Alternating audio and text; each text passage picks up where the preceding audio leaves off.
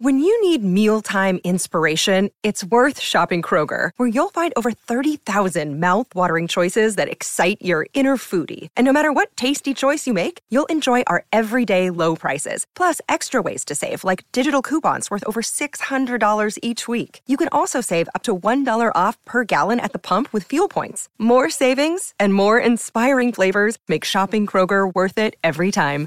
Kroger, fresh for everyone. Fuel restrictions apply. Another day is here, and you're ready for it. What to wear? Check. Breakfast, lunch, and dinner? Check. Planning for what's next and how to save for it? That's where Bank of America can help. For your financial to-dos, Bank of America has experts ready to help get you closer to your goals. Get started at one of our local financial centers or 24-7 in our mobile banking app. Find a location near you at bankofamerica.com slash talk to us. What would you like the power to do? Mobile banking requires downloading the app and is only available for select devices. Message and data rates may apply. Bank of America and a member FDIC.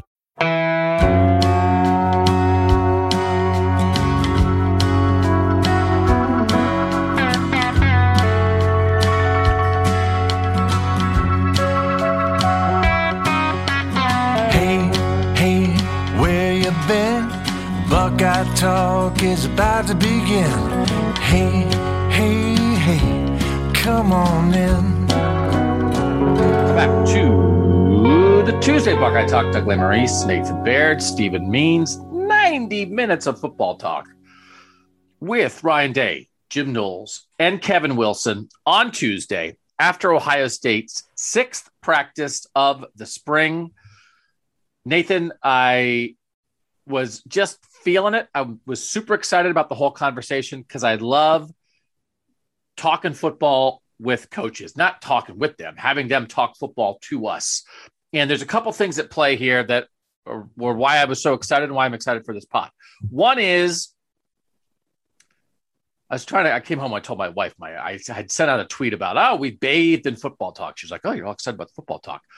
So I was explaining to her, it's not just the football talk. It's it's not what they say necessarily. It's like we have theories. We put out a lot of theories on this podcast. So I like it when our theories are and ideas are either corroborated or corrected. I don't care if we're wrong, but I like getting more information that then influences that. So I thought a lot of things like that happened on Tuesday. So we're super excited about that. I also was taking it in contrast to the news conference last week in Cleveland that I was at with Deshaun Watson and the Cleveland Browns, where there was almost no football talk, and there shouldn't have been. But it was a football conference, uh, football news conference with no football talk. This was all football talk because I was saying it's like Ohio State doesn't have anything right now. There's nothing holding them back. There's no Urban Meyer stuff. There's no Zach Smith stuff. All the guys seem to be in good shape. So that was great. We could just, we're allowed to just talk football. And the other thing I realized only after the fact was no NIL questions. I'm glad you guys can make money endorsing stuff. I just don't care that much. Nobody's asking these people about NIL stuff in the middle of spring practice. So it was pure, unadulterated football, Nathan, and it made me get tingly. Did you guys feel it too? Not sure I like that description. Um, I think the only the only NIL feel, talk was at the end feel end. my tingles. Buckeye no, talk. no, no, no, rejected. I'm I'm veto power on feel my tingles. Um, the only NIL that came up was at the end when uh, we were all sitting around afterwards, and not all of us, select group, Jerry's guys, basically the three of us and, and Bill Landis and uh, I, I said that you know Jim Knowles is calling the Leo the king of the jungle, but right now they're only calling that position the Jack. We'll get to more of that later for people who don't know what we're talking about. And I said that then Jack Sawyer can get an NIL deal with the Columbus Zoo, and he can be Jungle Jack Sawyer once he's the Leo. That was so good. You get a cut of that. I should get a cut. No, no, no. That's not why it was interesting it was interesting because while Nathan Baird was saying those words, Bill Landis was literally saying par for par the exact same words. All right, so you guys nobody's and nobody said Jinx, you owe me a soda. The so I so many opportunities. We are we still have the Jack and Zach Sack attack, which still should be like a little. It's six little hamburgers at White Castle, the Jack and Zach Sack attack, but also there's plenty of room for Jungle Jack Sawyer. To make some appearances at the zoo. So we have a lot of good football talk, and there's it, it stuff started off with Cade Stover. We talked to Ryan Day first, then we talked to Jim Knowles, then we talked to Kevin Wilson, and we wound up talking to all of them about Cade Stover because Cade Stover is going from one side of the ball to the other side of the ball. But I don't want to start with Cade Stover because I think a lot of people listening to this by by now have some kind of handle on that. We'll get to that. Stephen, one of the things that crystallized a little bit for me, and one of the things that was exciting about Tuesday was we also started putting some names to some positions, which always is good. I like talking theory. I like talking strategy. I like talking mindset. I like talking why coaches think about things the way they do. But it's also nice. Hey, who's going to play where? We got some of that. But I want to go to a theory thing first. And Stephen, as as everybody was sort of talking about this Jim Knowles defense and all the multiple looks they gave everybody in practice, and then we were also we continue to talk about how smart CJ Stroud is, how he sees the field, how he's more advanced. I really it crystallized for me a little bit, Stephen, that I really like the idea of CJ Stroud versus Jim Knowles. And of course, it's Ryan Day versus Jim Knowles and Kevin Wilson versus Jim Knowles. And they said it's not about winning a drill, it's about making everybody better. But we have gotten over this spring a lot of conversation about how, and Kevin Wilson was saying it again on Tuesday. Hey, the like the offensive guys got to raise their game because Jim Knowles has these multiple looks. But th- I think somebody got a question about CJ Stroud related to that, Stephen. And I love the idea of Jim Knowles changing the look every snap when they go ones versus ones for CJ Stroud and CJ Stroud diagnosing. And I'm excited to watch that unfold. And I'm excited when we come to, it comes time to talk to CJ Stroud about that this spring in August during the season, what he gets from going against a defense in practice like Jim Knowles.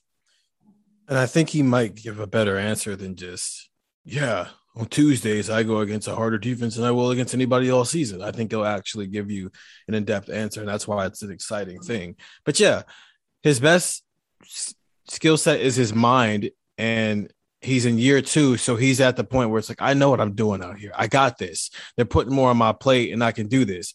But if you're dealing with a a defensive coordinator who has said it the first time we talked to him about the idea of changing the picture post snap. I think those were his exact words if he's showing CJ Stroud cover one and then snaps the ball and all of a sudden they're in cover four or it's a fire zone or it's Tampa two now, whatever he's showing him pre snap, it's switching, but then also he might be sending a random blitz from this side or, you know, he might be trying to you know, bull rush guys up the middle or whatnot. It's a, a million different. If he's making CJ think, that's helping CJ, but also it's helping the defense because CJ likes to think and maybe that's a bit of a tongue twister, but the idea of like you have a defensive coordinator who his what he wants to do is make an offensive coordinator and a quarterback think more than they want to. But what happens when you're facing a quarterback every day in practice who actually wants to think that who much? wants to think? CJ wants to think. He wants to be challenged.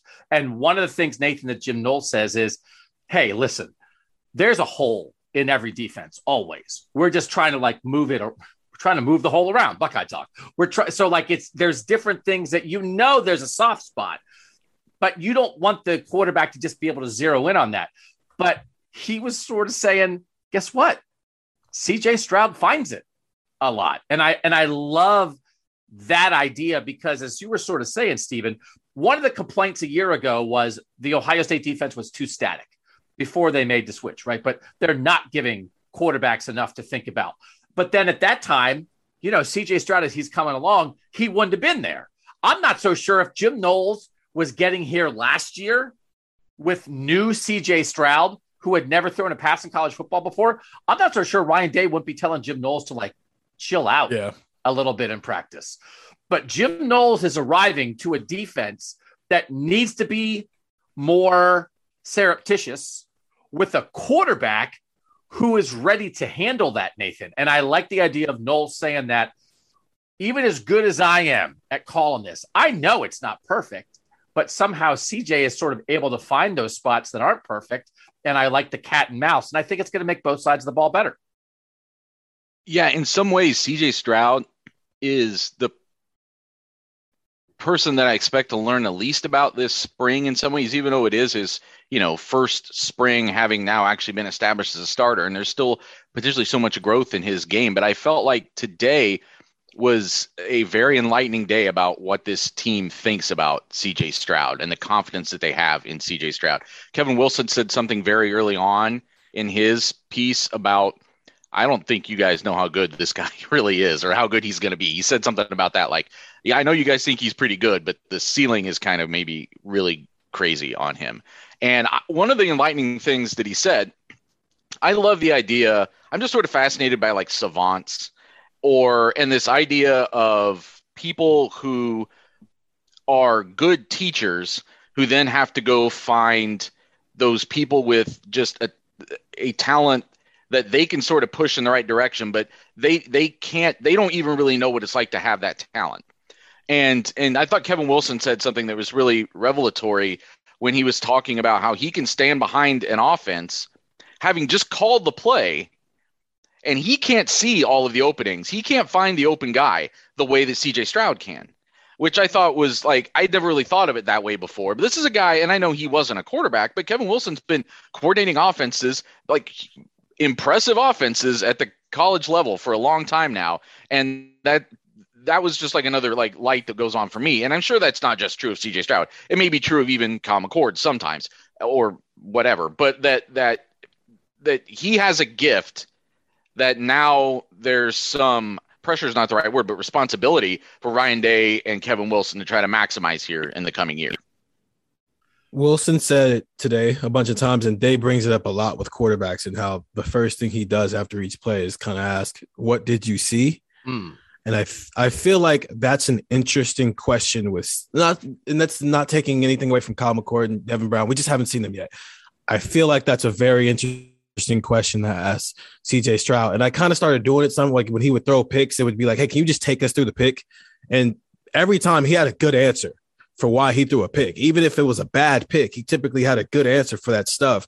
And the idea of we're going back to the mind thing of what Deshaun Watson was as a quarterback, all the other stuff is what it is. But the idea of how reporters would sometimes ask Deshaun Watson the most simple question about a play, and he would give the most, uh, the most, I to say complex, but detailed answer into why he did what he did. That's what excites me about CJ Stroud is just simply being able to go, Hey, you threw this ball. Can you tell me what you see here? And then he gives you a four page answer on it. And we talk about a lot how Jim Knowles came in and he's like this sort of football maniac and he's going to sit in a room and and design a defense, right? And he'll come out on Tuesday and be like, "Okay, here's what we're going to do." I almost feel like CJ Stroud, and it's just practice, but CJ Stroud is like Captain America or Spider Man or whatever. He's the hero. And it was like, we need a new, interesting villain for the hero to battle in the sequel. Because the first the first movie was pretty good. It was pretty good right? I mean it, it, it, wasn't a it wasn't a huge it didn't win any it didn't win any oscars right? But it, it made some money. People liked it. But now this is one of those where the sequel is going to be better than the original. And it's because you brought in this guy. And maybe he's got like uh you know like maybe he's got like three heads or whatever and he and they're all bald and he has a gray beard and he has like pencils sticking out of his ears and he's this cigar di- smoke. Cigar smoke. He's there's a cloud of cigar smoke around him. He's constantly eating sushi and you don't you brought him in because it is the greatest challenge to our hero to our hero cj stroud. And i thought one of the interesting things nathan was, was jim knowles was and again they they keep saying things like hey we're here to get better. It's not about winning the drill. It's not about trying to beat anybody. But then both Kevin Wilson and Ryan Day and Jim Knowles will sometimes say, like, yeah, but then blah, blah, blah, blah, blah. Like it's a pain in the neck, you know, that you can also tell there are times when they get beat by the other side in a drill and they don't like it. But the thing that Jim Knowles said is, I hate seven on 7 mm-hmm. because I want a pass rush because he likes what the defensive line is doing. But what he what that means to me, Nathan, is I don't like seven on seven because if you don't have a pass rush on CJ Stroud, he is going to pick you apart no matter how smart you are or how good your players are. That's what he's going to do because he's the hero of the story.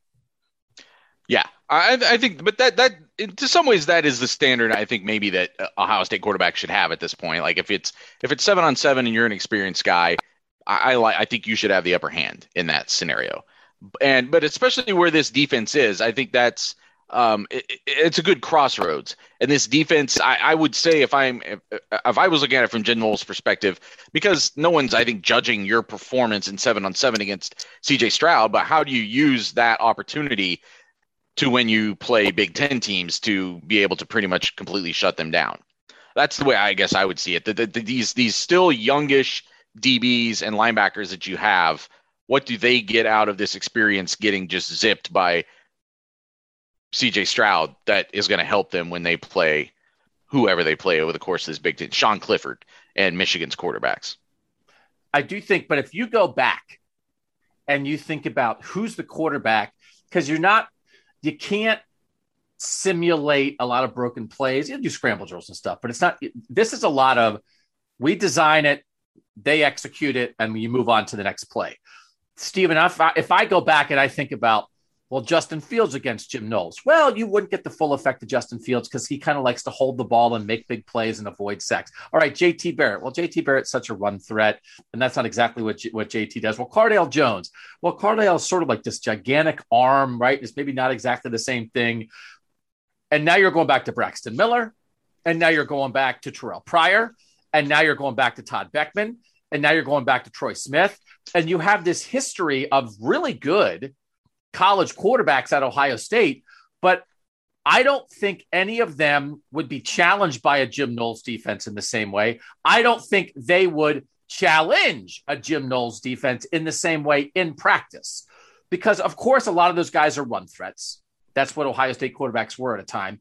But none of them, Stephen, none of them were at the point, the way we talk about CJ with mind, visualization, eyes, diagnose. And that's the kind of quarterback that I think will get the most out of going against Jim Knowles every day, which is this. I, again, I mean, I, people can tell I'm excited. I, I like to get excited about football sometimes, but like this is a thing. And I talk about this a lot. Sometimes things click in for me, and maybe I'm a hundred yards behind everybody else, but this clicked in for me today the brain of CJ Stroud and the brain of Jim Knowles. And I can't think of an Ohio State quarterback, Stephen, that I would want to see against a Jim Knowles defense in practice more because I think you get pretty much the full CJ effect in practice. Right. I mean, it's not like he can't scramble and make plays on the run, but he's a guy in a system who's going to diagnose stuff. And so you're able to get a good matchup without having to say, well, he had a black jersey on. Well, we couldn't go full, right? I mean, I think I think they're really going at each other. It's because he's a better quarterback than all those people you just mentioned, and not and understand what I'm saying there. I'm not saying he's more talented than what Justin Fields and Braxton Miller and Terrell Pryor and on down the list were. That's a different conversation. You're we're having a quarterback conversation, and that's the quarterback's job is to be the distributor of the ball and to diagnose defenses and find ways to exploit it. And because of where Ohio State's quarterback lineage has been, CJ Stroud is just the best at doing that at this stage of his football life. And so you're right. What made those other guys great is what happens when you just have to be a good athlete a lot of the times. What makes CJ great is what happens when you have to be an actual quarterback. And that's what Ryan Day wants. And that's the evolution of that position over the past four years, four or five years since Ryan Day showed up here. Nathan, you mentioned that you thought we did get a little bit of, we, we got some good conversation about CJ. I was excited enough that I wanted to start off with him because I think to your point, it's easy to be like, ah, it's like, hey, did you guys talk about Jackson Smith-Njigba or CJ Stroud today? It's like, no, we talked about who the fifth best safety is because we know those guys are good. Why are we talking about them? But actually, no, we do want to learn more about those guys who are as good at their position as anybody in college football.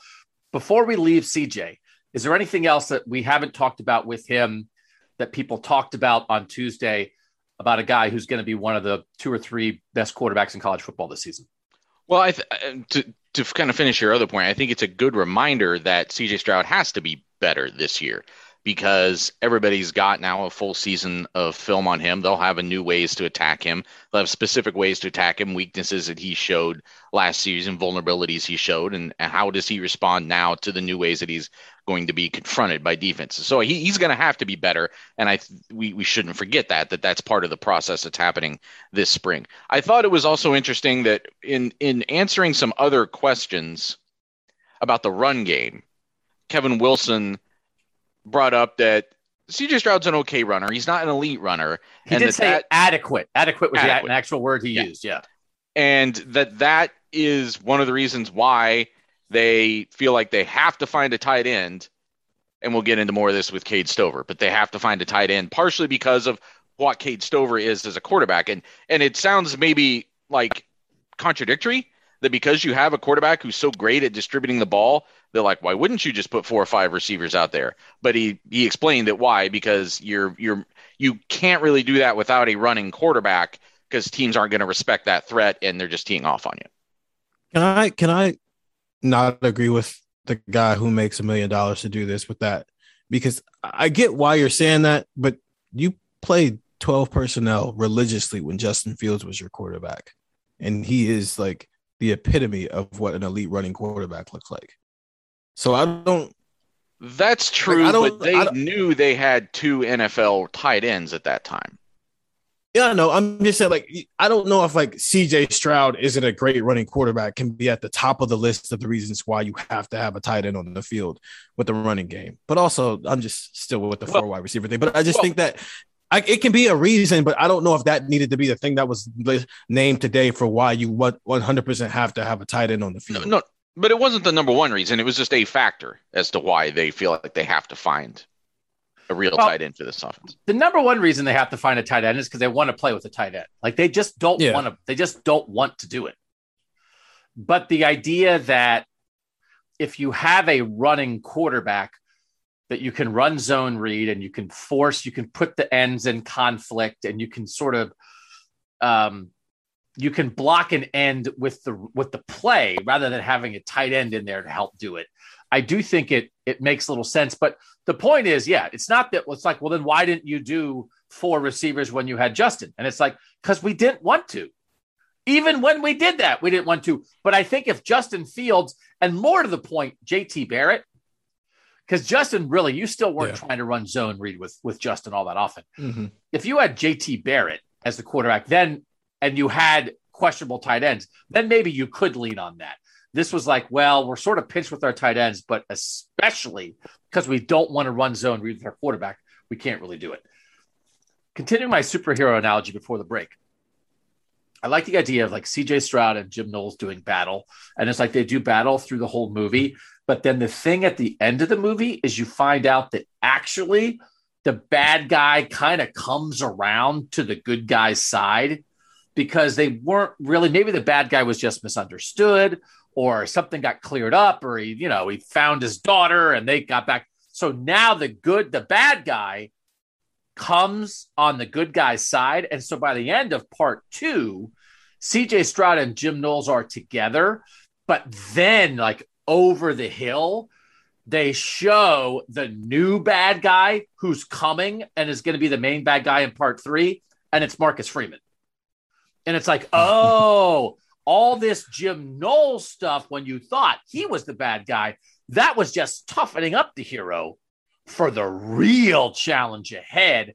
And now it turns out that the bad guy, the old bad guy, the Jim Knowles bad guy, he's going to be like Mr. Miyagi and help train the hero to go against the true evil forces of the guys on the other actual team. And if anybody wants to make a cartoon of this, feel free. I mean, they've made a bunch. I mean, this is like every other superhero movie. It's Batman versus Superman, Godzilla versus uh, uh, King Kong. Where it's like, oh, we actually we're fighting each other when like the real enemy is over there, and they figure it out in the third act, and then somebody has to sacrifice their life. Yeah.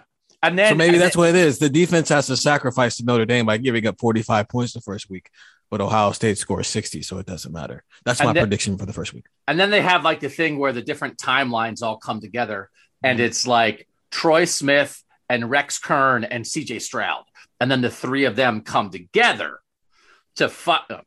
The ghost of Troy Smith And then they're what propels. CJ Stroud to the Heisman. yeah.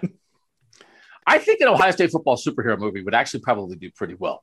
There's enough Ohio State fans out there that I think people would watch it. If Ohio State wants to do that, um, the graphics department, right? I mean, if you don't have enough to do with sending out stuff to recruits, if you'd like to make a full length, like 100 minute feature film, we have ideas for you. When we come back, we'll talk more about the offensive side of the ball, things we learned beyond stuff about CJ Stroud next on Buckeye Talk. Doug, Nathan, and Steven. Boy, oh boy, it's a good text time. It is a good text time 614 350 3315. And by the way, figured out what I think is going to be the next bracket for us to vote on. I think I won't be in a hurry to roll it out.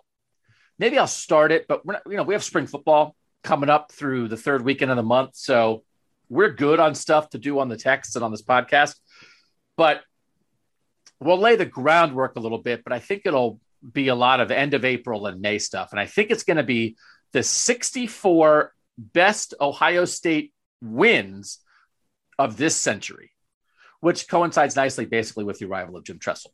So it's the Tressel era, the Urban Meyer era. Throw in there's at least one Luke Fickell win in there, and then what's happening with Ryan Day. We'll make four regions. We'll have 64 games. Our text subscribers will vote on all of them, and we will determine the best win. I think it's 229 wins in this century for Ohio State football, which means Ohio State has the most wins and the highest winning percentage of anybody in major college football. So we have a lot to choose from.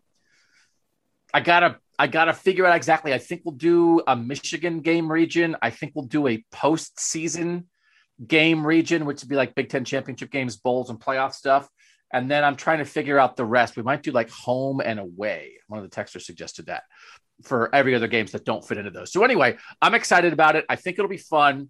I think you guys will like voting on it. But again, we'll talk about it a little bit on the pod here and there.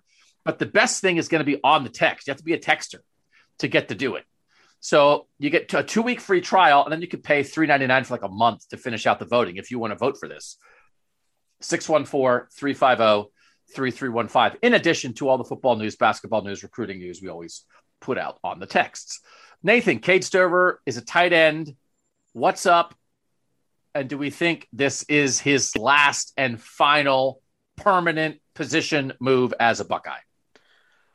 Yeah. So, I mean, regular listeners of the podcast, it was just not that long ago. Maybe it was one of ours that we did last week where, I, and I can remember if it was just you and I that were talking, but I said something along the lines of, as we were looking ahead to the fall and, and, the tight end position, I was like, are we sure that like Cade Stover won't get to the end of the spring and then see where he stands in the linebacker room, which even if he's pretty decent at it, could be far back because there's like 27 guys in that room or whatever, and decide that, you know what, maybe I do want to actually go be the starting tight end instead of a depth linebacker.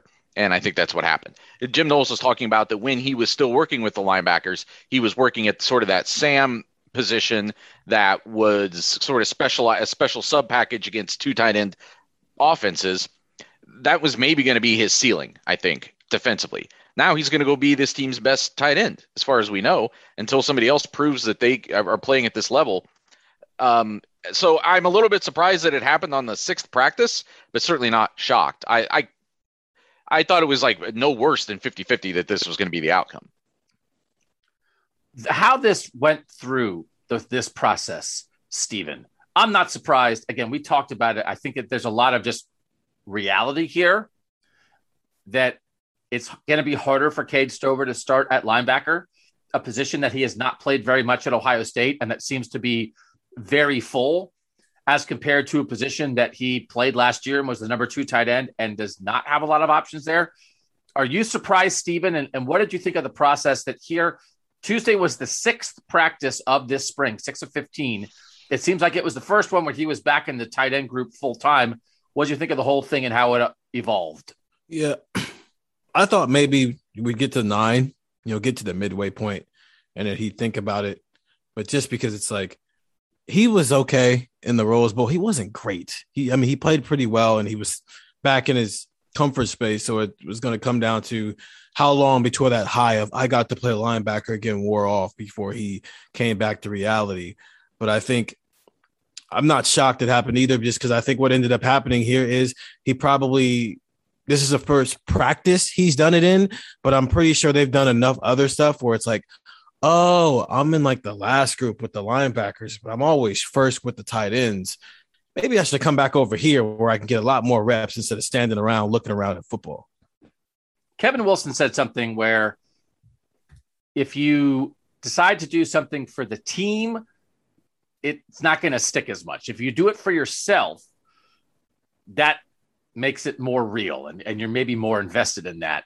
And as much as coaches always talk about do stuff for the team, and this happens a lot in basketball, there's a guy who, you know, wants to be a stretch four, but they need to play, they need to play him in the post under the rim and have him rebound. He's like, okay, I guess I'll do it. But they really let this, we all saw, every single person saw it's it's certainly better for Ohio State for Cade Stover to be a tight end. But they let him explore this, Nathan, and at some point, they have to make a decision. And the coaches seem sort of seem to indicate that too. You can't go back and forth forever. You're going to get lost. If he arrived at this on his own, even if he still is a linebacker in his heart, but he is just doing this based on the depth chart and based on reality, but it gets him be to be a little more invested because he came to the decision. Then it feels like Ryan Day and Jim Knowles and, and Kevin Wilson played this right. And maybe not even played. Maybe that's not the right phrasing they just were smart to let him go through the steps here. But I think in the end, everybody, all of us on the outside, it seems like this makes the most sense, but it seems better for Ohio State if it's his decision and not theirs, and that he got to it seemingly by practice six. It's the same way that Kevin Wilson talked about this decision last January, last December, heading into the Rose Bowl, when we were first asking him about this and the idea that Stover might make a permanent move to linebacker. And that was the way he talked about it then. Like he needs to find a place that's permanent for him to develop. But at this stage, it also we need to stop jerking him around. Let him pick where he wants to be, and then we go all in with it at that point. And at the time, that's what seemed to lend more credence to the idea that this might be a permanent switch, the linebacker, because we know that that was where his heart was at the time. That and especially talking to him in the first minutes after the Rose Bowl too, which again, a lot of stuff is happening in in guys' heads, I guess, at that moment. But you could just read the look on his face and see it in his eyes or whatever. Like the, he he was psyched that he got out there and played linebacker again and helped them win that game by playing on defense.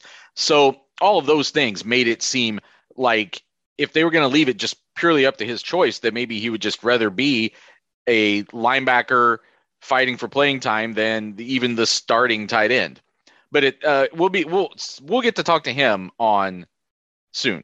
Uh, Thursday, actually, I think. I think we get offensive lineman and tight end on Thursdays. If he comes out with the tight ends. If he comes out with the tight ends. So we'll get to we'll get to hear more directly from Cade exactly what led him to this decision. Because right now we got a lot of things from, you know, Ryan Day saying like, well, if you think if you'd ask him, he would say this. And Kevin Wilson kind of the same thing. We'll get it straight from the horse's mouth on Thursday, which I think is a, an expression he of all people would appreciate.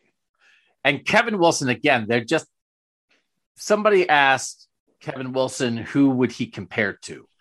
And Kevin Wilson brought up a tight end that he worked with at Oklahoma, who I have never heard of, but he said was like had a horse and was kind of a country guy and drove a truck, kind of like Cade Stover.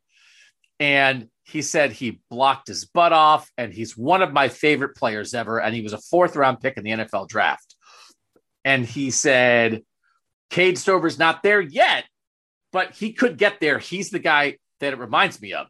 And that guy got drafted in the NFL, and Kevin Wilson loved him, which is a heck of a thing to say to the media, to the guy that just came back to your room. Like they keep leaving the, not the, you know, they just, they, they keep, they're just standing in the doorway with their arms out, waiting for Cade Stover to run across the field into their arms, but they're not going to grab him and drag him there. But Kevin Wilson was like, well, it's not, I'd love to have him in my room, but it's not really up to me. And it's like, no, it's up to Cade Stover. He also talked about Gee Scott. Man, we talk a lot about tight ends, but A, it's Kevin Wilson's group, and B, it's the most questionable position. At least it was until Cade Stover switched. Talked about Gee Scott and Joe Royer. He listed their weight, Stephen, both like in the 230s, mid 230s, high 230s. On Ohio State's roster, Cade Stover is listed as 6'4, 255. They just need a big guy. They they're saying good things. You know, they're praising Gee Scott and Joe Royer. They're just not as big as Cade Stover yet. And they might not be by September. And they need a big bodied tight end to do the things they want to do.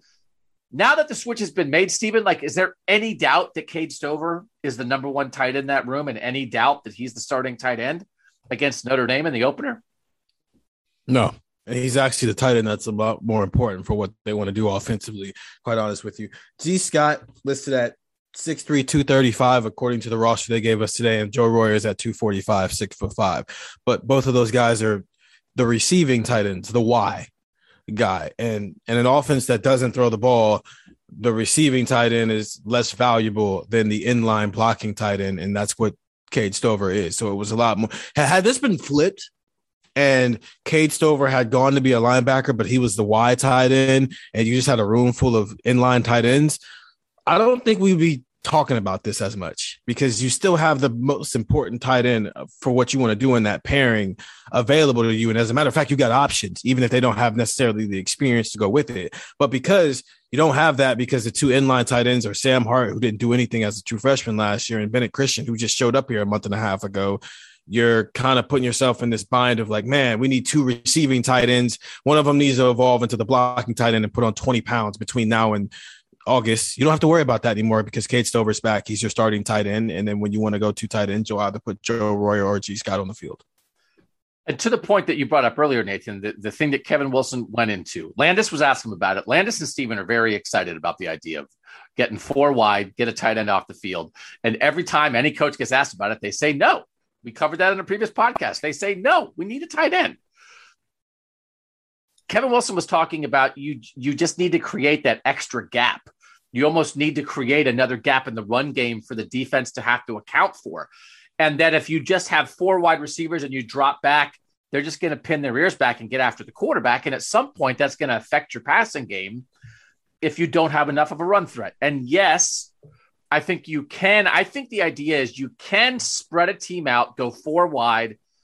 And then if you run zone read and you're putting the defense in conflict, if you if they're spread out a little bit more, then that quarterback keeps it. He can get around the corner and go sometimes. But if you're not going to do that, it's harder, I think, to just run straight handoffs and block with five guys because they're still going to have a couple linebackers in the box. They're still going to have four guys in the line of scrimmage, and it's going to make it harder to run. It, it just they they very much made that clear, Nathan, and it it just reinforced why they need this and and why this came around this way because it's just the way they want to play offense that they don't want really a running quarterback. They they want to throw it but they they want to throw it out of sets and out of personnel groupings that don't give away what the play call is going to be and they just must have a tight end on the field and the thing that tight end needs to be able to do more than anything else is block and that's why this move is so important and I'm starting to think of Cade Stover also, and I know the urgency is here for how good he has to be now, but I'm starting to look at him through the lens of putting him back into the tight end room, and now he's just a tight end. You're leaving him here, and what that's going to mean for the future because I think he's probably here for this year and maybe two more years because I think he's technically a fourth year junior, right? But he also has the COVID year that he could play with. Does that sound right? I think he was a redshirt freshman in 2019. He was with the 2019 class. He's listed yes. as a junior, which which means so he'd be a fourth year junior. Okay. So I think he may have he may only actually he may be in only he may have this is the first of his next 3 years if he plays this right, if he wants it. And to think of what he could be if he keeps developing over that time is also intriguing. Yeah. So it's kind of a big deal. It kind of cleared up a thing that we've been talking about a lot and everybody's been wondering about a lot. And it's for now and the future. And we've just gotten clarity of they just they just want a tight end on the field. We got a little more clarity on another offensive position that didn't I don't know it didn't necessarily blow our minds, but I sat up in my seat when Kevin Wilson said it. and it's a thing that we've talked about a lot in this podcast, especially when we've talked about will the 2023 Ohio State football team be the greatest team in college football history? And we were like, maybe if they have tackles. And it's the idea that Donovan Jackson can be a tackle. Donovan Jackson is going to be the starting left guard for Ohio State this year. That got clarified uh, on Tuesday. Donovan Jackson's the left guard. Matthew Jones is the right guard. Luke Wypler's the center. Paris Johnson at left tackle, Dawand Jones at right tackle. This isn't one of those where they're going to switch it up in August and surprise us. This is going to be the starting offensive line. There's there's no doubt about that, barring injury. These are the five guys. But when when you asked Nathan about why is Donovan at Jackson at left guard instead of right guard, I mean it's a coin flip. What does it mean? You got an answer that gave us a lens into the future that people I multiple of us in that room were like, "Whoa, that was interesting." No, I it was really a question where I expected him to give me a technical football reason to say, well, because Matt Jones does this thing better, or Donovan Jackson, because of his athleticism, does this thing better, and it makes more sense to put that guy on the left side for what we do as an offense. And he instead, which I thought was going to be kind of a boring answer, but it would explain it. And instead, he said, I mean, it would be like what? It'd be like a four on the one to 10 scale of interesting. And instead, he said a thing that, and there was kind of like an audible, like, I, I could hear it behind me in the room, like all the other reporters being like, whoa, when he said, oh, actually, you know, in case we ever have to move him out to left tackle next year, now he's already on the left side. And I, I it was an accidental. I'm not going to take too much credit for it. It was because that wasn't what I was angling for there at all. But it's sort of like accidental, potentially huge insight. And we had talked about it on this pod before when we were talking projecting ahead to next year. And I had said, like, are we sure? Like, like if he's going to be the best offensive lineman on that team, and they're they've shown a willingness to take a guy who's supposed to be a guard and play him a tackle, or a guy who's supposed to be a tackle and play him a guard. When I say supposed to be in terms of you know his pro potential or whatever, like why couldn't he be the guy that they look at to play tackle on this team next year, especially if they think they're going to be set at the more interior positions, because you're going to have some older guys like potentially Enokk Vimahi or Josh Fryar or some guys who are these tweener guys who would probably more classically fit at guard if you were looking to like older guys next year. And it would give you the, it'd be easier to move Donovan Jackson outside and let those guys play on the interior than the opposite, I think. So if those are candidates that you're looking at outside, maybe it makes more sense to look at them inside and put Donovan Jackson out there. This is obviously not the number one plan. We've talked about you've used that term before, Doug, about like what's your what's plan one? What's plan A? Plan A was not to be thinking about Donovan Jackson as your starting left tackle in 2023. He's supposed to be like an All American guard in 2023. Plan A was to go recruit the way Ohio State recruits and find good tackles that can start for you in 2023. That didn't happen. So now you got to maybe go with what you're left with. What's the best option that you're left with? And I have always just thought that if he's your best if he's your best offensive lineman and it makes sense with the mix, I, I, I wouldn't dismiss it. And now I think Kevin Wilson gave us extra reason not to dismiss it. So at this point, I think plan, this is one of those things like, what are the 10 things that they love to talk about on Buckeye Talk? And the 2023 left tackle is in the top 10. It's like they like to talk about food, they like to talk about uh, Bill Davis. You know, they like to talk about and, and who the tackle is going to be because we did the podcast last summer. Is the 2023 team going to be the best team ever? And it was like, yeah, well, who's the tackle? Oh, these recruits. What happened? They didn't get any of them. So that's where we are. I think plan A, Stephen, for left tackle next year. Plan A is year four of Paris Johnson. But that's yes. not entirely up to Ohio State. So that's plan A. This is now plan A1.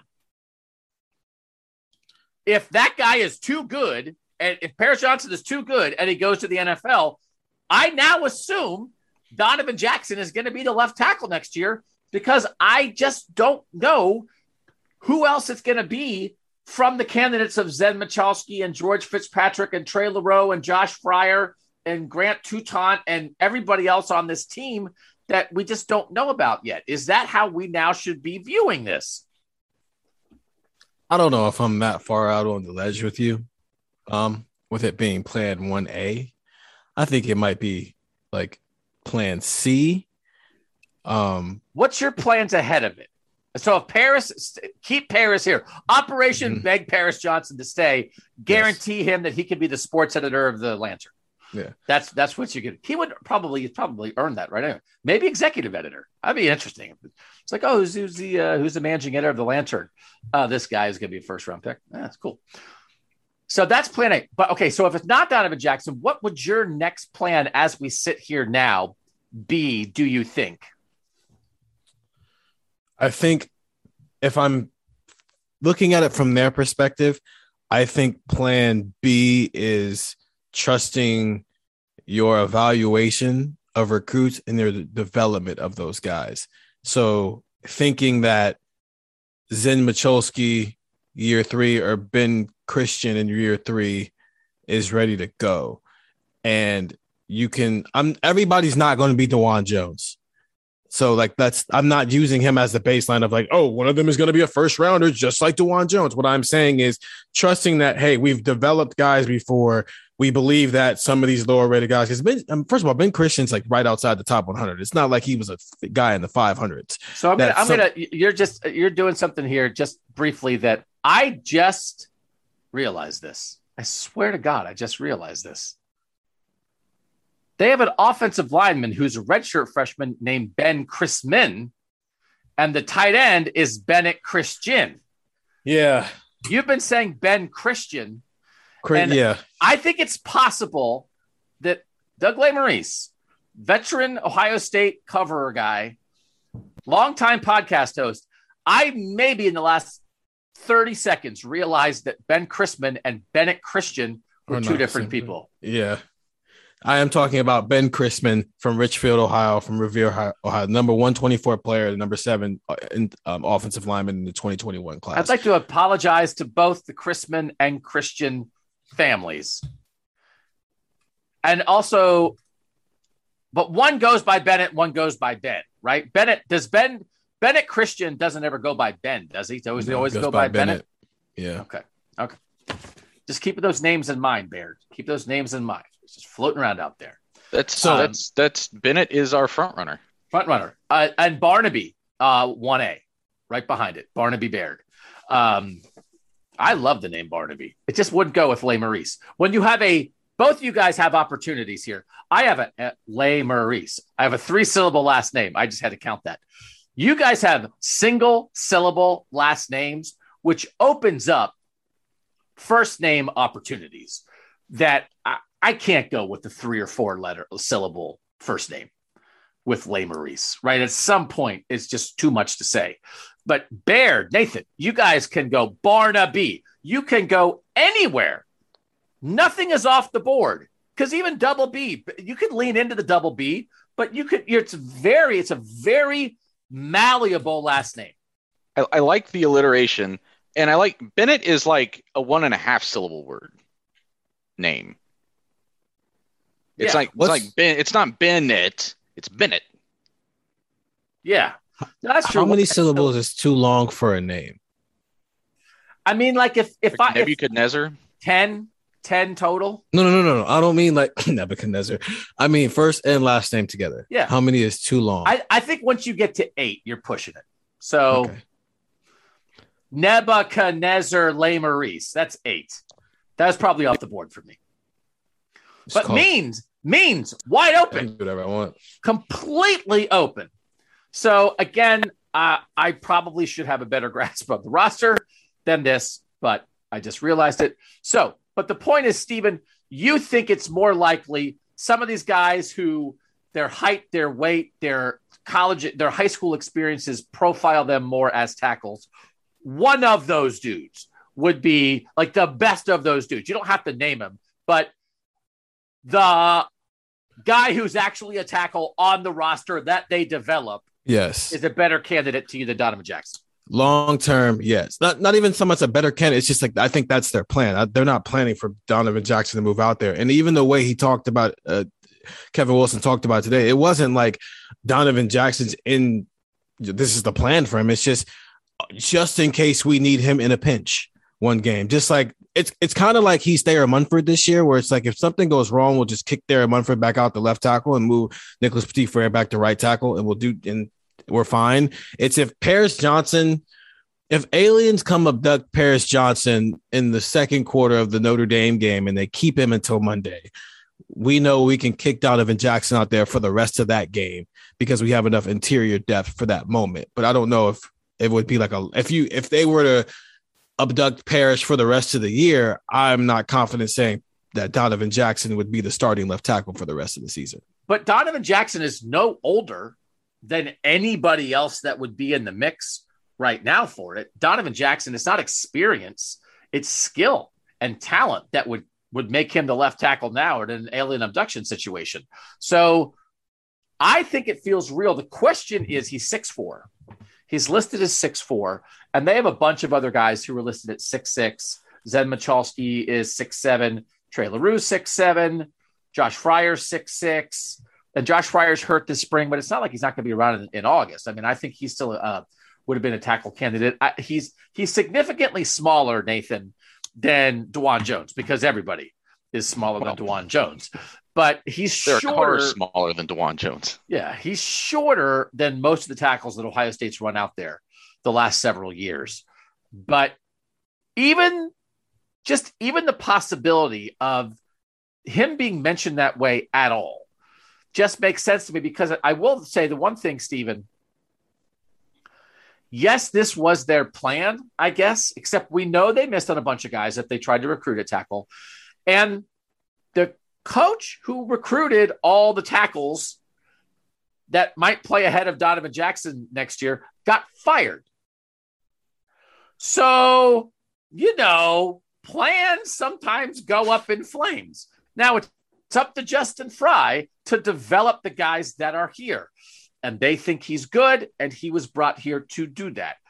But to me, I'm not so sure, Nathan. If you said, well, what if if if it's not Paris Johnson plan A in 2023 at left tackle and Donovan Jackson is plan 1A or A1 or whatever, what would be ahead of Donovan Jackson? I might answer some guy in the portal. And if that's your answer, then I think I'd rather say, well, we think we can do Donovan Jackson. And if the perfect guy presents himself, then okay. I just don't know where they stand with any of these. This it's really like six guys but it's a, a group of six guys that just we have not seen a lot from at this point. Well, and it's important to remember that that we're not just talking about who's going to play left tackle. We are still asking who's going to play right tackle. Of all of the other places across this roster where we can say with certainty, TreVeyon Henderson, uh, one of these two quarterbacks, but it's going to be a good quarterback. Here's the three receivers who'll probably be starting. Here's this, this, you know, on defense, you know, uh, Tuimoloau and Sawyer and Hicks, and we can put, but at, at both tackle spots, there's uncertainty. So it's not just whether Donovan Jackson solves this one problem. I mean, I agree with Steven that I think they're they're they want to develop the guys that they have to starting level, but they don't just have to get one of them. They have to get two of them to Big Ten starting level by the start of next year. And it's possible that Donovan Jackson is just such a much better offensive lineman than those guys that he makes the most sense. The other thing I wanted to bring up is in relation to his size. And yes, he's six four, but it's not like he's six foot or 5'11. And it's a massive size difference. And if you go back and look at his um, his 24 7 sports profile, that listed him as having a wingspan verified at seven feet with 36 inch arms and I was looking at some of the numbers out there. This is one that uh, CBS Sports had put together an offensive line measurements of the guys in this draft, and they don't have wingspans for a lot of them, but the ones they do, it's like 83, 84, 85. So he would have had an 84 inch wingspan. So right in that, this is guys NFL draft prospects, and then the 36 inch arms is longer than these guys, longer than Nicholas Petit-Frere. Nicholas Petit-Frere was only 33 and 5 eighths. So yes, he doesn't have the maybe foot to top of his head height, but if the wingspan is there and the arm length is there, I don't think it necessarily matters that much. I can't wait till Thursday so I can ask this kid his wingspan. I think I just might walk up to him like, "Hey, Donovan, can you tell me your wingspan?" If that's accurate, that's a fair point. If that's accurate, but if it is accurate, it tells you he's got the he's got the length and the wingspan, which is more yeah. important than the top to bottom height it's one of those things. Wingspan usually is like for like the normal person. I think your wingspan is usually roughly equal to your height. So to have a six four guy with a seven foot wingspan, there are I think a lot of athletes who have a longer wingspan than their height. But to have a wingspan that's eight inches more than your height is a pretty darn big difference. And as they say, you don't block with your head. So I don't, I, I almost wonder because a lot of the times, if it's not basketball, a lot of the times height, well, maybe it's only offensive line. But even in basketball, it's like if you're six eight, but your wingspan is six six, you're kind of irrelevant out there. Yeah. If you're, so if you're more, six eight and your wingspan seven two, yeah. Then, so it yeah. the your length is more important than your height. As much like as much as people want to put the emphasis on on on height because it's what's listed. Regardless of what sport you're playing, the if it's a contact sport, your length is probably four or five times more important. But height is usually a stand-in for your yeah. length because it usually yeah. correlates. It's a shorthand, yeah. When you have someone who doesn't correlate, then you have a situation like this where mm-hmm. I'm saying, oh, I didn't think a six four guy could be a tackle. And it's like, it's like he's six eight because his arms are as long as someone who's six eight or six nine. And that's what matters. So Donovan Jackson's gonna be left. I, I, it, again, listen, it, whatever. It's life goes on. But if I was an Ohio State person listening to this who was up at night being like, I feel great about this program, but who's the left tackle going to be in 2023?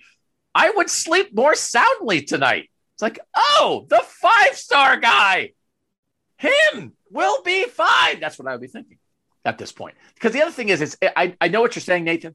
They need to find two tackles next year, but this answer evolved out of why is Donovan Jackson the left guard? And the answer was because then he can slide to left tackle.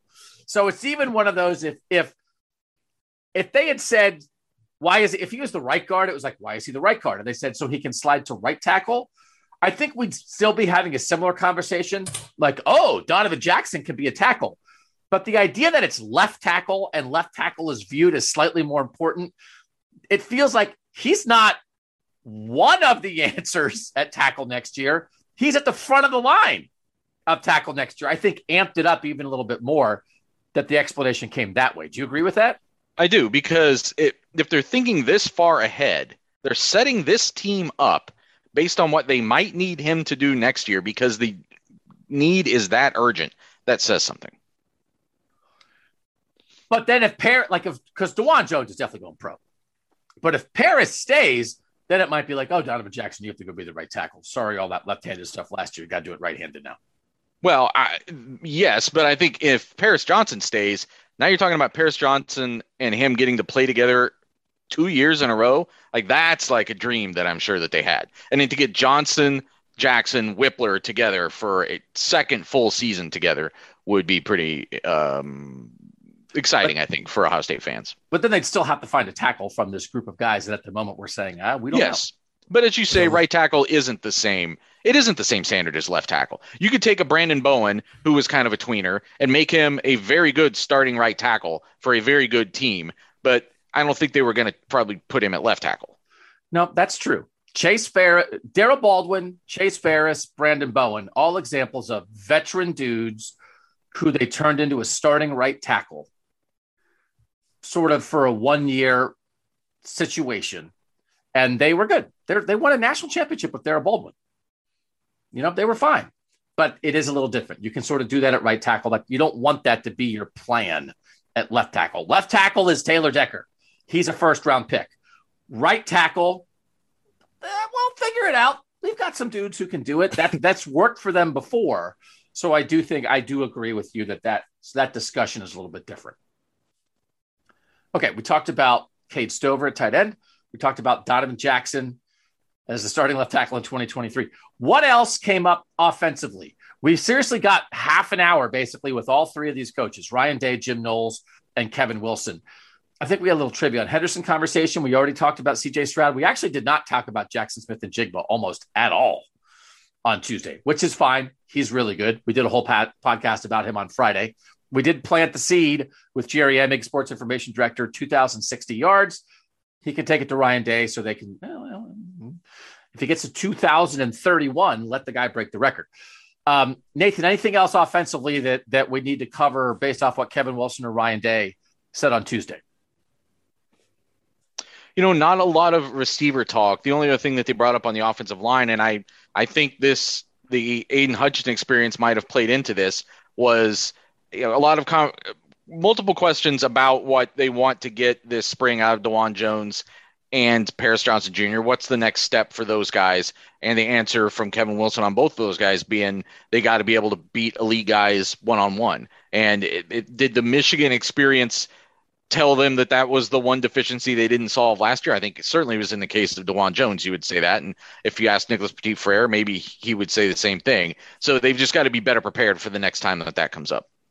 But also, as we've teased on this podcast, the idea of a playoff game against Alabama where you have to go up against Will Anderson. And the last thing you want is yep. we've been talking great about the offensive line all year, and CJ Stroud's only been sacked 14 times, and then Will Anderson has a field day in the backfield. And that's where that comes from because he actually made it a point to, to basically say, We're not worried about the interior at all. It's pretty set. It's Donovan Jackson's left guard, Luke Wypler's the center, Matthew Jones is the right guard, and they have full faith in what that's going to mean for this team next year, especially in the run game. Because I asked Ryan there about that, like having true guards actually playing in there and what that can mean. Is, and he uh, kind of talked about getting that push, especially when you're dealing with interior guys who like the bull rush. So they they have full confidence in that. It just boils down to can Dawand Jones and Paris Johnson Jr be elite when they're facing guys who are just as elite as they are. And I didn't get the impression that what he was talking about with those tackles was a fear, but I think he's saying, listen, Paris Johnson looked good on the inside. This year he's going to be out on an island mm-hmm. and having to go up against those guys one on one. It's a different assignment. He's got to prove he can do that. And Dawand Jones coming off of, you know, a, a year where I think in his heart of hearts, maybe he would have felt that he had proved himself for the NFL, even just with one year. But I think the Michigan game proved that he was not ready for that level. And that's what he's got to come back and prove this year. So Kevin Wilson does come at things from an offensive line perspective. And he made that very clear today. He was an offensive lineman. He's always talking about how vital they are, you know, basically implies they don't get enough credit. He made a thing about like, ah, oh, kicker makes a 50 yard field goal at the end of the game. Everybody carries him off the field. That's one play. The offensive lineman's out there every play. It's like one of those things, random shot at a kicker which again, football coaches just like to do sometimes. It's like, well, I'm the kicker doesn't, you don't ask the kicker to kick on every play. I don't know what to tell you. Also, if the guy misses the field goal at the end of the game, people in his class the next day are going to give him the side eye. So that's part of it too, you know. Also, the reason he had to kick a 50 yard field goal is because your offensive lineman didn't do a good enough job moving the ball. Yeah, I feel like you should have said that to Kevin Wilson, right? When he said that. Well, hey, Kevin. So, so, but Kevin Wilson did say, as a guy who comes at it from an offensive line perspective, it's like the three most important positions on offense are the quarterback and the two tackles. So that's how he views it. But he said he's talking about because, as you guys said, you're out there one on one, you've got to block those edge rushers one on one. And he was talking about how many guys are going to be in this draft, which Nathan and I talked about the other day. But you run through the people that Ohio State played last year David Ojabo and Aidan Hutchinson and George Karlaftis and Arnold Ebiketie from Penn State and Boye Mafe from Minnesota. He said five guys that are going to be drafted high. I guess it's those five. I thought initially he was counting Kayvon Thibodeaux, who they played against his team, but Thibodeaux missed the game. But when you throw in Mafe, that is no one's no one's putting Ebiketie in the first round, I don't think, but I've seen Mafe climb into the back of the first round for some. Mm-hmm. And the Ojabo injury might affect him, but before he was injured, Ojabo, Karlaftis, and Hutchinson are surefire first round guys. So that's all very real. The other thing that Kevin Wilson mentioned, which ties into the thing that I mentioned the other day, I want us to track this year true passing yards, true rushing yards. He said they ran for 110 yards in the Rose Bowl. But when you include their yardage on RPO throws, which they call they consider called run plays. He said they had 240 rushing yards. So he was talking again like this again, it's how they think about it and how they believe a defense thinks about it. And when we're talking about run pass balance, when we're talking about a cohesive offense, I thought that was a little window into how they think. But he also said, Stephen, talking about those guys on the on the, the island, knowing he said, like, hey, against our rival, you know, what maybe wasn't so great against what they did against Michigan the great performance in the Rose Bowl, which he was sort of asked about from Jaxon Smith-Njigba and CJ Stroud, he said we our pass protection was really good against Utah and allowed that to happen. So I thought it felt like Kevin Wilson was reinforcing that that's so vital to what they do. They feel good about where they are with this offensive line, but he's reminding everybody that historic passing performance in his mind was started by being able to block guys. Zero sacks. And that's even more of a emphasis when you have to throw 46 passes. Um, they only had two in the Michigan State game when CJ Stroud only had three incompletions. The Purdue game the week before that, zero sacks. Yeah, when CJ was, I mean, we've talked discussed this at length. Young quarterback, when he's kept clean, he can do whatever he wants back there. When he's not kept clean, the Michigan game happens. Now you've got an experienced quarterback with a lot of re- good receivers and maybe the best one in the country. Keep him clean. The Utah game is always on the table. Don't keep him clean. The Michigan game is on the table. Okay. Let's take another break. When we come back, we'll dig into a lot of what Jim Knowles had to say about this new look Ohio State defense next on Buckeye Talk. Doug Lesmerises, Nathan Baird, and Stephen Means. Nathan, you want to start with the Jack? Is that where we should begin sure. with the Jim Knowles conversation? Because I felt like we probably asked eight to 10 questions about the Jack, and I feel like we could have asked 50 more but it's the stand up, move around, rush end position that you were starting to wonder eh, is it like a boogeyman? Is it like, a, is he really there? And then they were like, oh no, we started it in practice today on Tuesday, the sixth practice of the spring. They really started implementing the jack in a practice. Clearly, they'd gone over it in film, but they put it to use for the first time on Tuesday. What do we learn about it? We learned why he's calling it the jack for first of all, because we've been bouncing around like people mostly been asking about it and using the term Leo. as, as I hinted early earlier at the top of this podcast, he says that the Leo is the king of the jungle, and right now that's not the term that anybody deserves to have. So now, right for now, it's the Jack, and he wants people to sort of grow towards the being worthy of the Leo status. I guess we'll probably revisit that in the fall and see if he's actually calling anybody the Leo or if they just stick with the Jack. One of the candidates, the people who's working there, if he gets the job, it would make sense to just keep calling it the Jack, I suppose, because that's Jack Sawyer. And that was a person who, from the first second that we heard that Jim Knowles was coming here, maybe even from the first time that we heard that he was a candidate, and they were going to be using this kind of position if he came here, then he's a player that jumped right to the top of that list. Someone who just from his body type, his background, his skills seem to fit that defensive end linebacker hybrid concept. Mitchell Melton, who they had moved from linebacker to defensive line for the spring, we at the time assumed that was because that was the kind of guy that they would want at that position. We were right. That's who was playing it today. Um, Javontae Jean Baptiste, who has been hurt, he said he kind of did walkthroughs at that position, but that was another guy who I know that we had thrown out speculatively as someone who made sense there, just again from body type, from his athleticism. And Caden Curry, who back on uh, signing day, we had asked him about it, and he had said that that was something that had already been talked about was him possibly getting some look at that position. A guy who played all over the place in his high school career in Indiana, and who you know is listed as a defensive lineman, but probably has enough other skills and attributes that you would want from that position that it makes sense to give him a try there. So those are the four people he specifically mentioned today.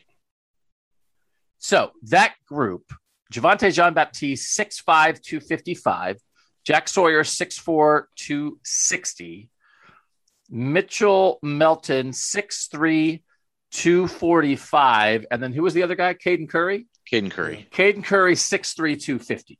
So nobody heavier than 260 according to the roster. JT Tuimoloau is listed at 272, and Zach Harrison is listed at 272 also. Nathan, I think you asked specifically, could JT be in the mix there? And Jim Knowles basically said, not right now, eh, maybe in the future, but I almost yeah. I, I felt like he kind of didn't believe it he said eventually, and I, I am glad that you read off those numbers because I think it puts it in perspective. Because the reason I asked him that specifically was because earlier in the conversation, somebody had asked him a question I was going to ask him, which was kind of just basically, "Hey, what do you think of this Javontae Chamba or this uh, JT Tuimoloau guy?" I just kind of wanted to get his general impressions of how talented Tuimoloau sure. is now that he's seen him for three months. And somebody else asked it first, and he was talking a lot about his feet, how how his how quick he is on his feet and things that he's able to do just with his quickness. And I wondered, well, is is that an attribute then that you would want at that that kind of position? But I think when you compare the athletes who are working there right now to the athletes who aren't, it gives you some perspective. When you're taking those 15 pounds off of a guy, and and, and maybe I'm wrong because JT Tuimoloau can can probably move as well or better than even some of those guys there. But you take those 15 to 20 pounds off of a guy, that's going to make a difference when you need them to do more than just play around the line of scrimmage. Or, oh, you I can't or? remember. Yeah. Okay. Okay. Um, I can't remember which one of the questions came first. Nathan asking about JT or Doug, you asking could like the Nick Bosa, Chase Young's Bosa, could the superstar be the Jack and him just being like, no, I'm just gonna let the superstar be the superstar. What if they Well, just yeah. think JT? What if they just think JT is gonna be the superstar? So yeah, maybe he can do that stuff, but why make him do that stuff when he can just go be JT? It's interesting because when you when you asked about JT, I was just gonna I was gonna say, could Zach Harrison and JT play? Because he had listed so many other guys. It's like who's not in the group because they do have this. They have the Jack, and then they just have a regular defensive end, and they've got to have some guys there. But Stephen, I was I didn't have a handle on because clearly there's a size and quickness component. Mhm. And it's really more of a feet conversation, as you said, Nathan.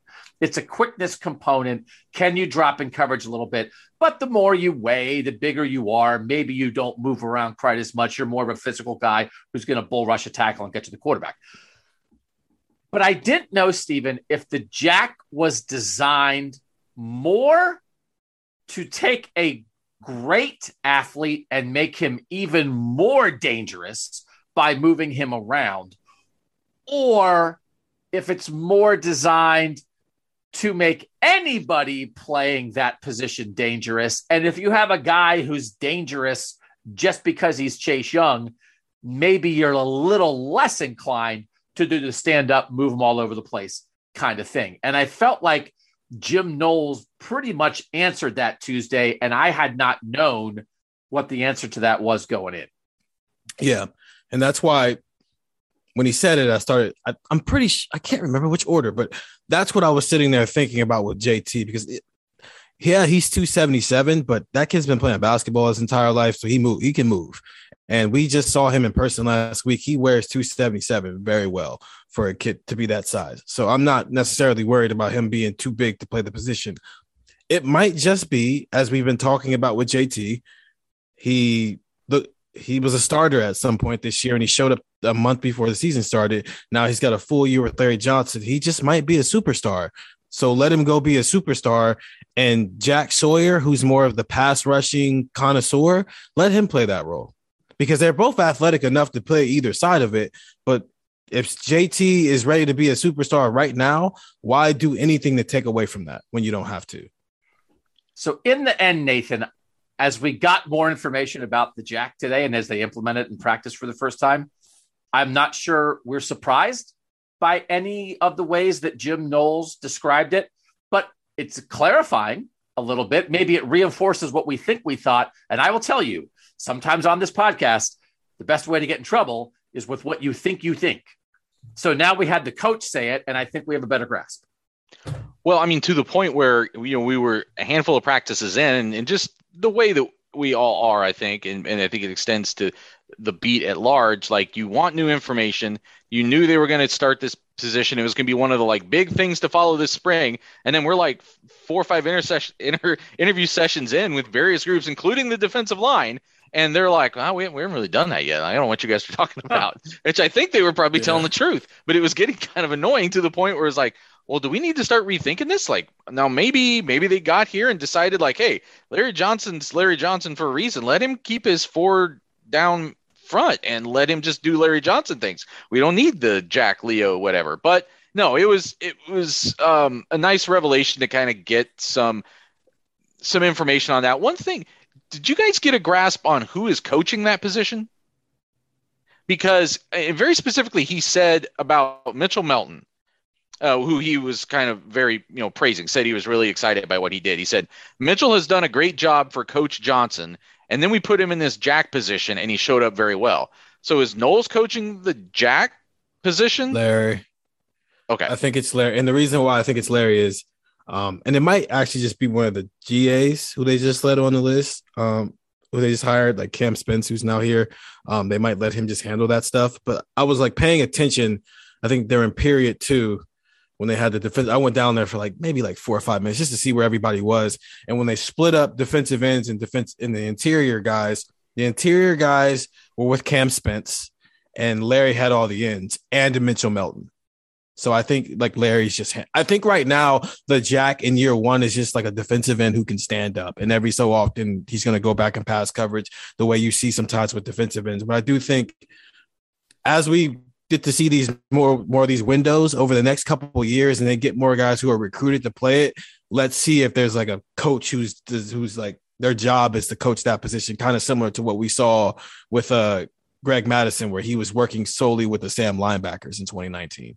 Yeah, I mean, I definitely think that they would be working with Larry Johnson for pass rush things. I'm just mm-hmm. curious to when you're talking about the the fundamental things that Jim Knowles needs him to do to strategically be implemented around that front. Because he's talking so much about the how important the football IQ of those guys is. I, I'm just curious like how much time he gets individually hmm. or with a group with those guys. Or if it is really just, okay, the same way as I need Larry Johnson to coach a defensive end, I also need him to coach the jack, get them ready, and then I'll do things with them on Saturdays. There does seem to be a fluidity at practice. And I, and, and I will say this there was somebody yelling us at, on Twitter the other day about how they listen to this podcast and we don't know anything about football. And I just will say, but aren't we entertaining? Right? I mean, we're not working it out here. Like, read football stats. We're not coaches. Somebody said, like, oh, if these guys were the coaches of Ohio State, they'd probably lose five games. I said, five? We'd lose at least eight. Oh, hold on. Can, to that person on Twitter, fam, if you were the coach at Ohio State, they'd probably lose five no, plus games as well, which is why we're your none of us are the coaches. Like, so duh. we get it. We get it. we're doing the best we can, man. So I know sometimes probably we get out of our skis with football stuff. High school golf, any high school golf questions, I broke a hundred at least half the time.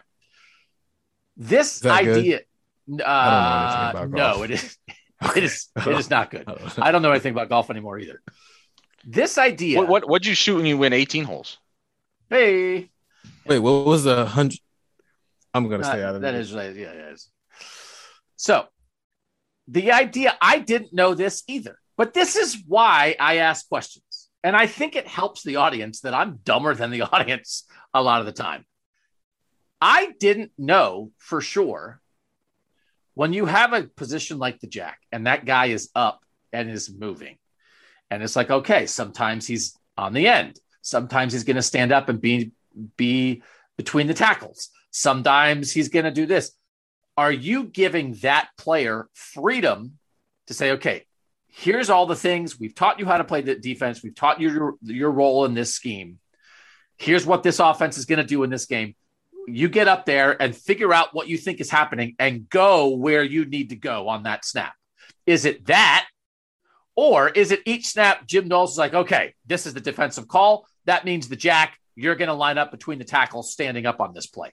I didn't know, Nathan. I didn't know what the answer to that question was is it so much information and freedom on the player that it's there, they're diagnosing each play, or is it Jim Knowles is above like a marionette operating the strings, and Jim Knowles is like, oh no no no no, I tell them where to go. So they've got to be able to figure it out and stuff. But also, Jim Knowles is going to tell you where to go.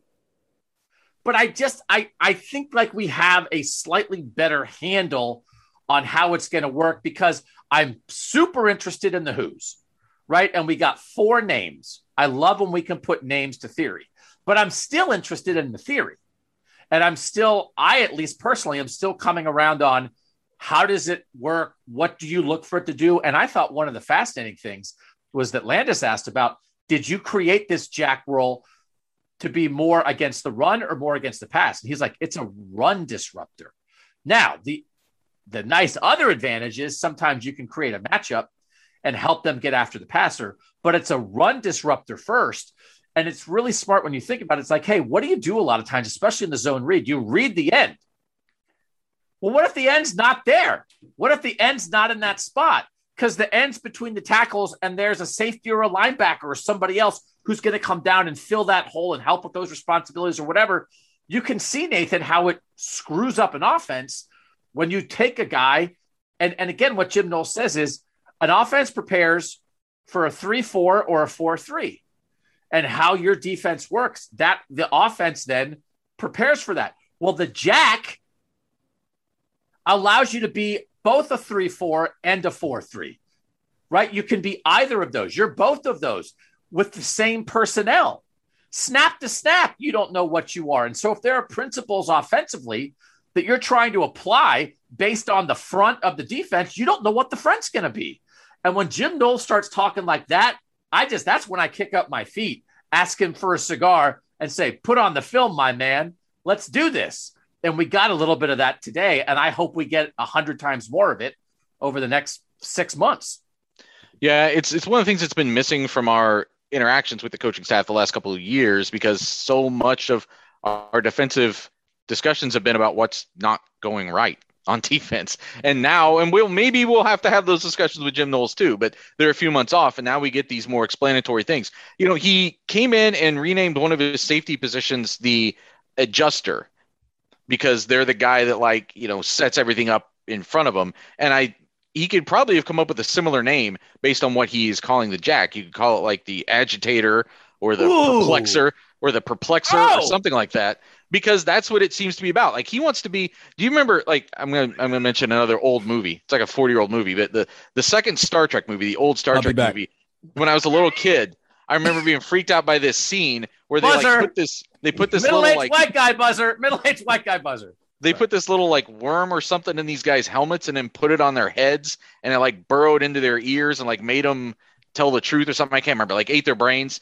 I, that's kind of what I think he wants the Jack to be to go be this little gremlin that lives in the mind of the other offensive coordinator and just like drives him crazy. I think that's what he wants that to be. It's like an extension of the more devious part of his defensive coordinator brain on the field.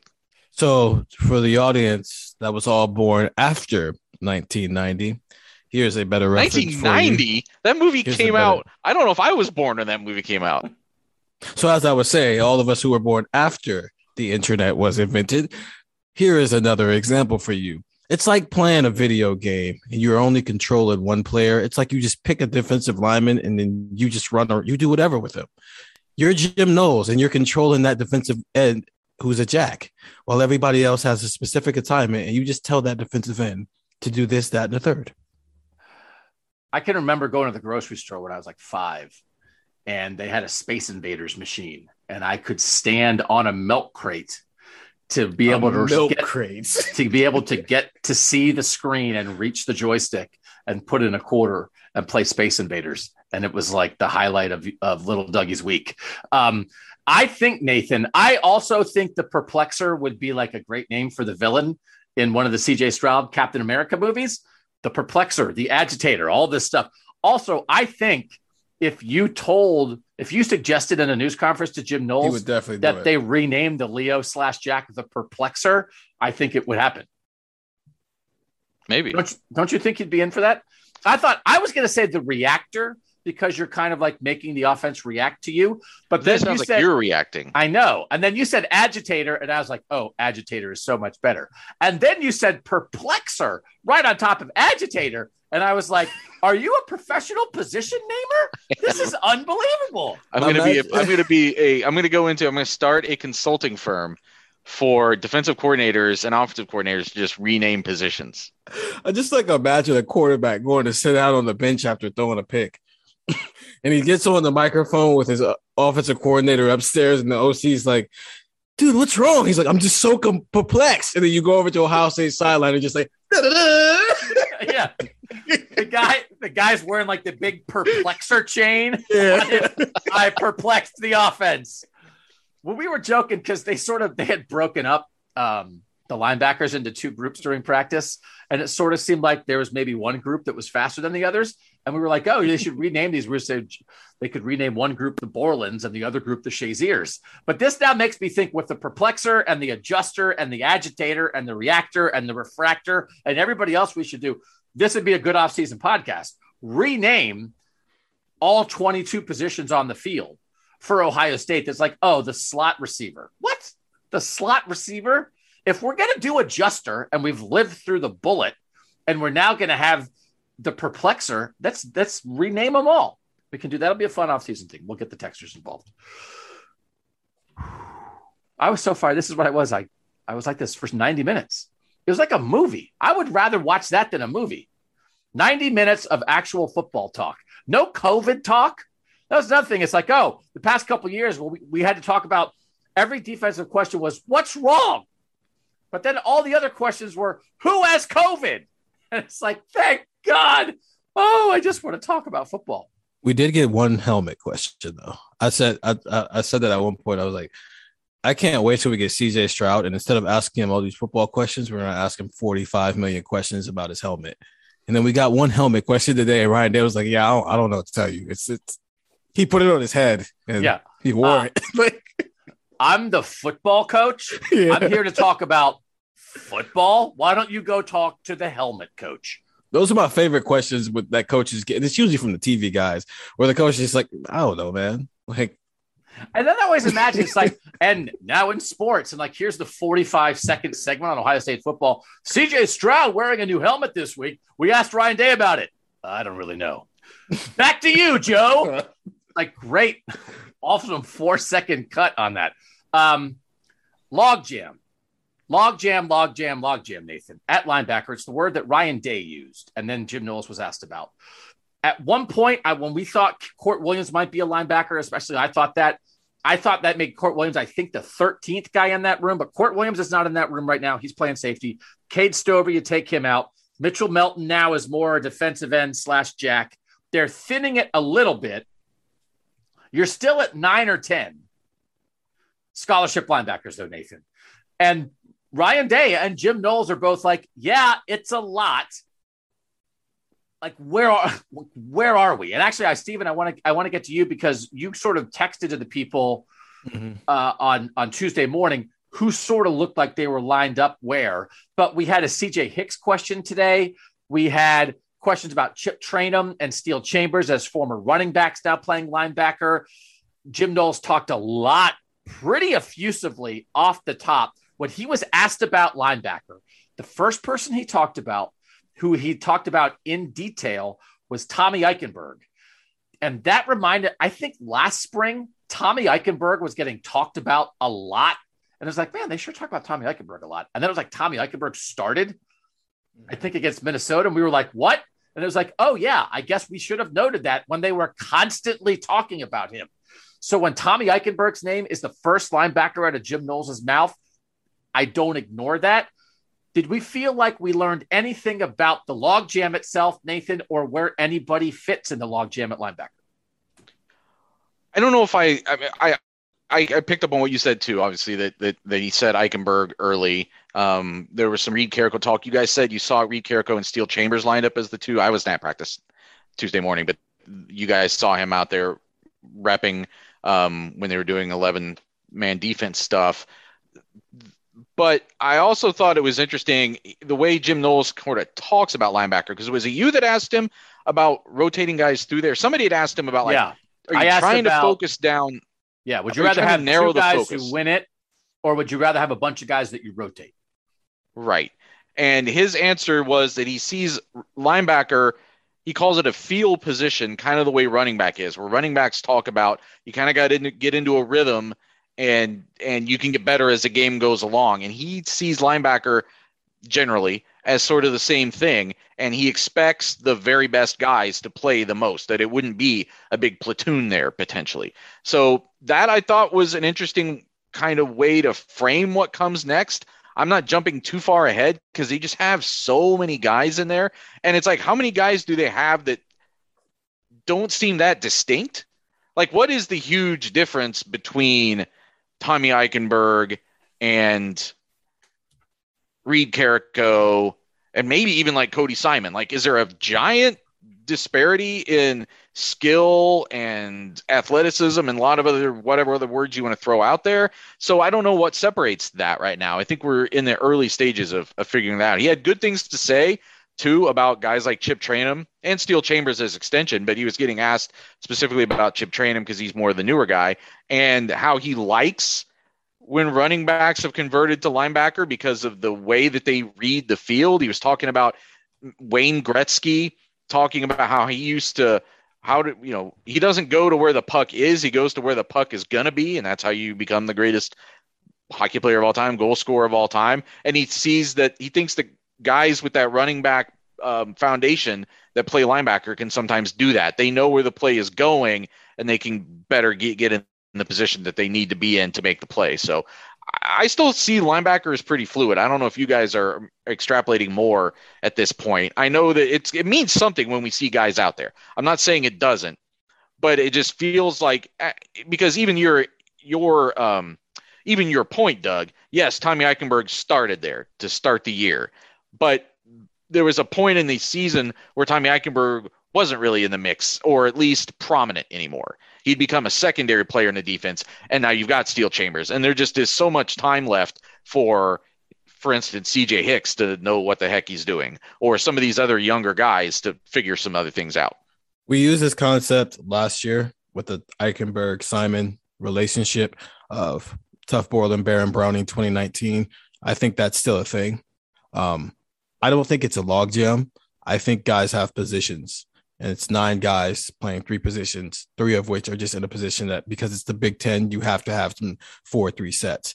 I think Reid Carrico, Palaie, and Gabe Powers are probably the Sam linebackers. So when you do play those run heavy teams and you have to have three linebackers out there in whatever order you want to put them in. And then the Mike linebackers are Eichenberg, Simon, and Mitchell. And then the Wills are Chambers, Trayanum, and Hicks. So it, it seems like a log jam until you place three guys at each spot but like because they only play the interior in, inside linebackers the most, those are the six guys who are going to have real opportunities to play. And then when you need to use a Sam linebacker, it's from what I saw today. If they need to go to a Sam linebacker, Reid Carrico is going on the field as a second year top 100 recruit. That sounds right. Okay, not as complicated. Let's move on. I'm kidding. I still have 4,000 questions about linebacker, but actually, that was very clarifying for me because as we were walking off, and just to take people inside, we go in, they let us in a little before 8:30, like 8:18, and it's stretching, stretch, stretch, bend. Hey, whistle, tweet.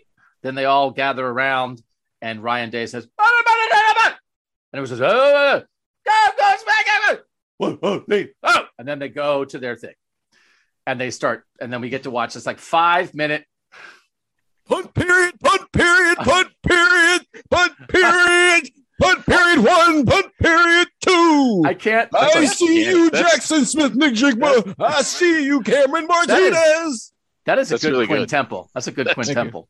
That's that's pretty. I can't believe anybody. On. I can't believe anybody ever says that we don't know anything about football. That was just very we were very descriptive there. Uh, so they go. So we watched three periods. We watched three. excuse me. Five minute periods, fifteen minutes, and then it's like get out then we have to leave. But you walk slow and you walk backwards because they don't they don't make you close your eyes and they don't come around with like a big hook at the Apollo and yank you off the field. You, as a human, are allowed to make your way off the field. So they start to go 11 on 11 or some version. Maybe it was seven on seven, but we got some look at ones versus ones. And that's where we saw a flash of Reid Carrico. And then we go out and we start doing our stuff. And Steven, as we're sitting there, it's like, woo, like that, like we saw Reid Carrico seemingly come out for ones versus ones for 12 seconds. Yeah. And it was like, well, we're all going to write 900 words about this right now because that's a little morsel of information. What you thought you saw Steele and Reid and someone else out there, or did you yeah, see uh, linebackers? I, I only saw the the two for that portion, but it looked like it was a four three you know, package that they were getting ready to go into just based off of who the offense had on the field. They had okay. two tight ends on the field. They had Joe Royer and, and Cade Stover. So at first, when I saw it, it's like, Carrico is going to go from not playing at all to being a starter. Well, that's ridiculous. But then as I started to think about it, it's like, okay, he's probably the Sam and Tommy. And then like the fact that he talked about Tommy Eichenberg at such a big length today, it made sense that maybe Tommy Eichenberg's the starting Mike linebacker, Steele Chambers is the will, and that was just like a Sam linebacker look package because they were going up against a two tight end set. So I think a lot of that makes sense. So I asked Jim Knowles about that need for the Sam linebacker, linebacker. Because as you guys know, that's the strong side linebacker. That's sort of the third linebacker who lines up over the tight end when you have three linebackers on the field. But a lot of teams either if that tight end is um, going to be more involved in the passing game, then that's where you put a nickel over him, and that fifth defensive back comes on the field instead of a third linebacker. And Ohio State's base defense is going to be a four-two-five this season. They're going to play three safeties. They're going to call that nickel corner a safety spot. They're going to play two deep safeties, two corners, two true linebackers, and four defensive linemen most of the time. But he said we have to have that Sam linebacker for when we play teams that run 12 personnel. So I said, How often did that happen at Oklahoma State? And he said, Not that much. And actually, when teams in the Big 12 ran two tight ends, he said it was like a almost like fake 12 personnel because it was more about having one of those tight ends split out like a slot receiver. So he said, We stayed in our base 425 almost all the time. But he acknowledges in the Big Ten, and specifically, you're talking about teams like Wisconsin and Iowa. When you play teams like that, that's not goofing around 12 personnel. That's real 12 personnel. That's two tight ends on the field who will block you into the stands if you're not ready and are also usually threats to catch the ball. You've got to, we've seen Ohio State play four linebackers against teams like that sometimes. You've got to be ready to play three. So they are going to come out of this base 425 more than Jim Knowles has done in the past because of the realities of the Big Ten. So that's a situation where, Stephen, what you're talking about with Reid Carrico, Palaie, they'd also talked about him in the mix as maybe in the mix at Jack, mm-hmm. because frankly, there's probably not enough snaps over the course of a season as you're rotating linebackers, and the Sam's not going to play that much. If he's in the mix at Sam, but you also get him some snaps at Jack, now this is a guy who was a big time player at USC, had kind of a goofy year at Ohio State last year, but maybe has some more snaps in him. And then if Gabe Powers is the third guy, Gabe Powers is a young guy who's coming along.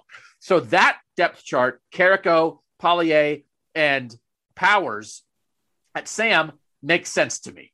Or I, I think the way you explained it, Stephen, makes a lot of sense. In the middle, Tommy Eichenberg, first up at Mike, he said Tommy Eichenberg, Nathan, is showing a mastery of the defense and he's making plays.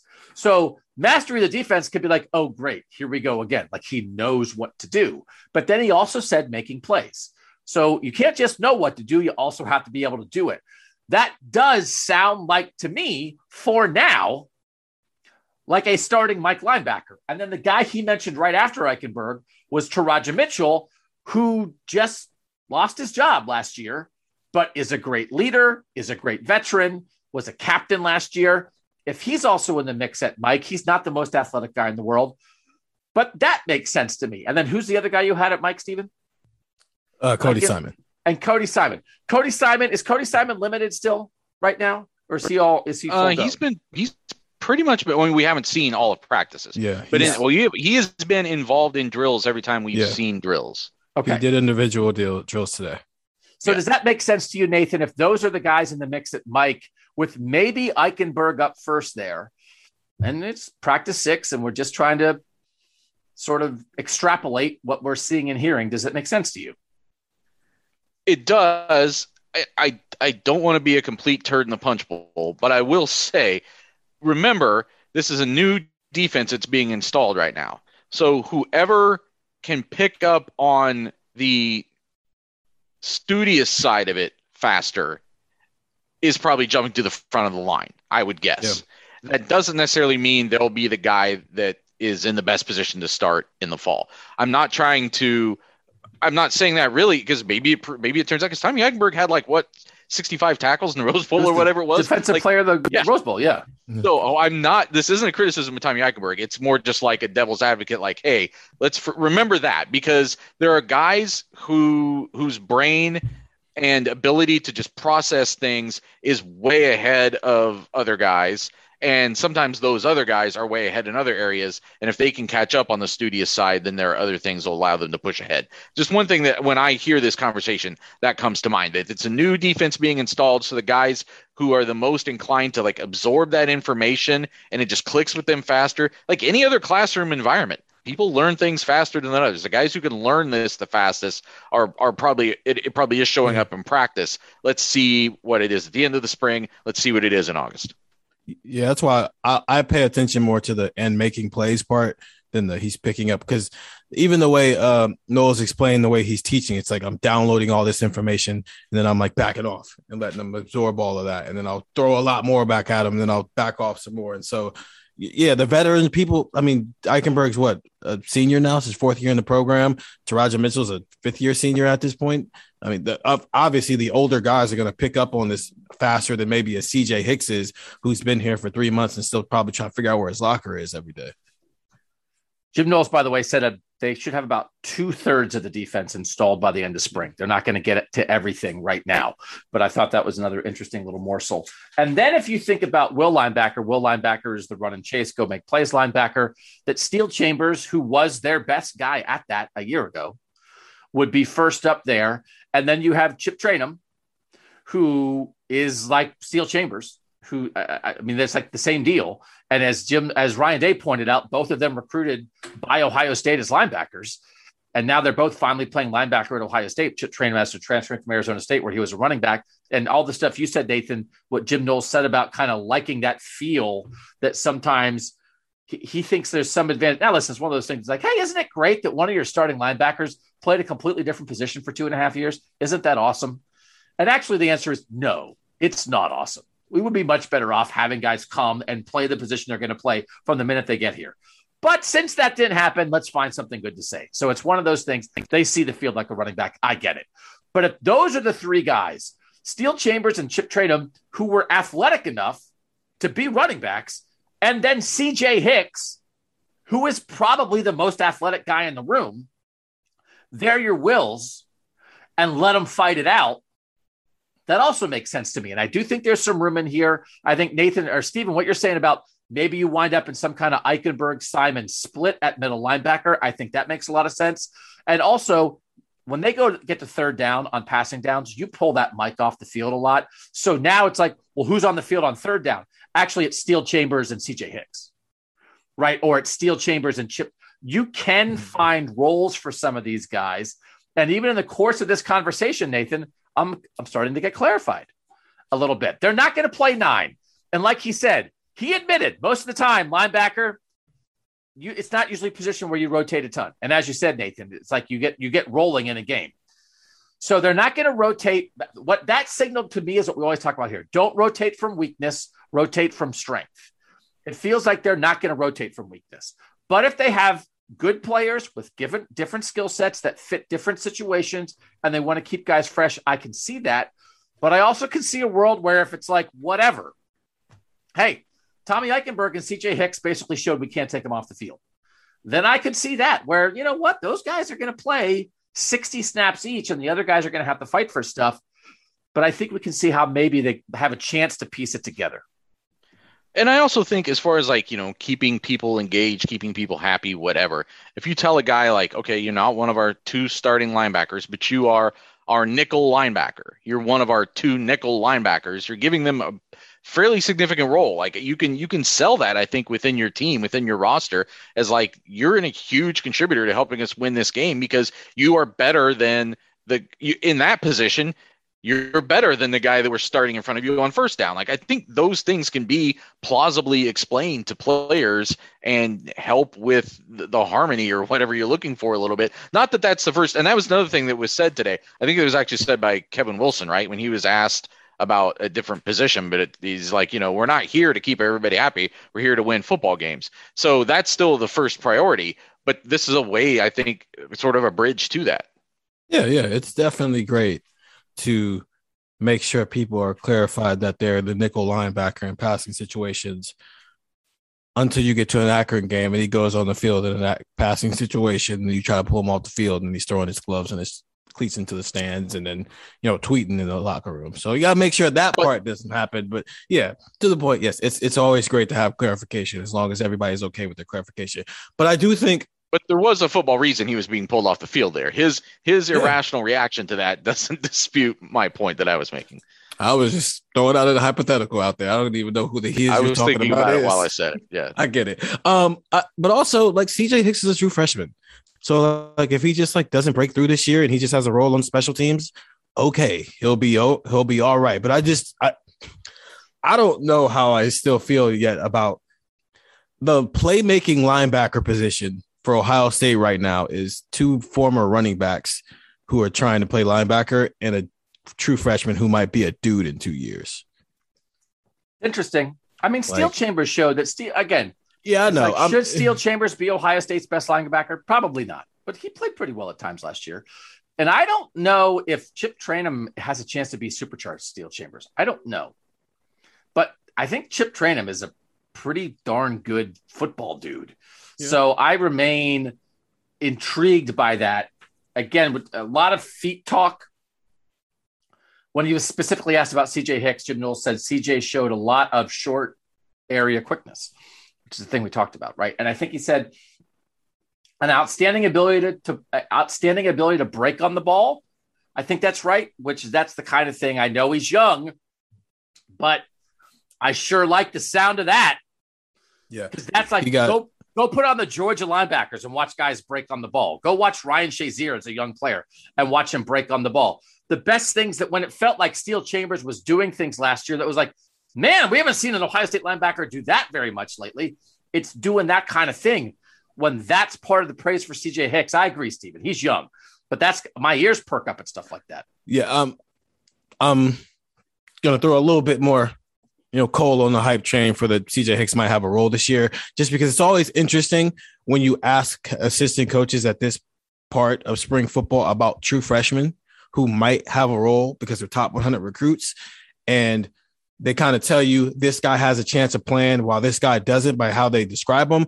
He gave specifics about CJ Hicks with the short area quickness and how he attacks the ball. Yo, he got into it a little bit. While with Gabe Powers, it was more of the he's getting better every single day. Mm-hmm. And that just means ask me about him again next spring, and which is fine. Normal. That's yes. not a shot. That just means that's regular. Yes. The five. It's not a crazy concept that the five star top linebacker in the country might be able to play for you, while another guy who was a top 100 recruit, but like he's the number like six linebacker in the country might need a year. That's how this goes. You know who they talked a lot about last spring? Again, in the name of listen when they're talking, they talked a lot about Denzel Burke last spring. And yeah. then it was like, oh, is uh, Denzel Burke starting against Minnesota? It's like, yes, he's not coming off the field all year. And it's like, oh, I guess they told us that in the spring. So it is, Nathan. It's like sometimes we don't want to get too far in front of ourselves, but we also don't want to ignore some of the hints that they're dropping. And he got asked about CJ Hicks. He didn't bring up CJ Hicks. But as Steven said, he didn't deal in generalities. He talked about why this guy is looking pretty good. Right. I think that's it, it's it, it is a huge difference too when they bring it up. If they're the one who volunteers it, and then we I guess we have to parse that a little bit too. Why are they bringing it up? Is it a guy that needs a boost? Is it a guy that whatever? But like, uh, it, it says something to me if, if, if completely on his own, Tommy Eichenberg first name out of his mouth, that means something. All right. We'll make note that he said he likes what he's seen from Tyreek Williams.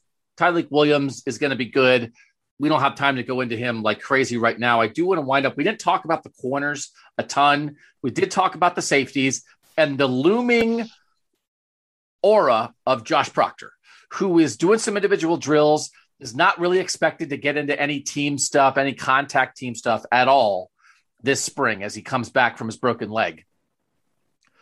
But Jim Knowles talked about him in a positive way. Nathan, and talked about him in a way that he feels like he can be a playmaker. And Ryan Day talked about him that way. Actually, it was Ryan Day who talked about him because Jim Knowles basically said, ah, I don't know.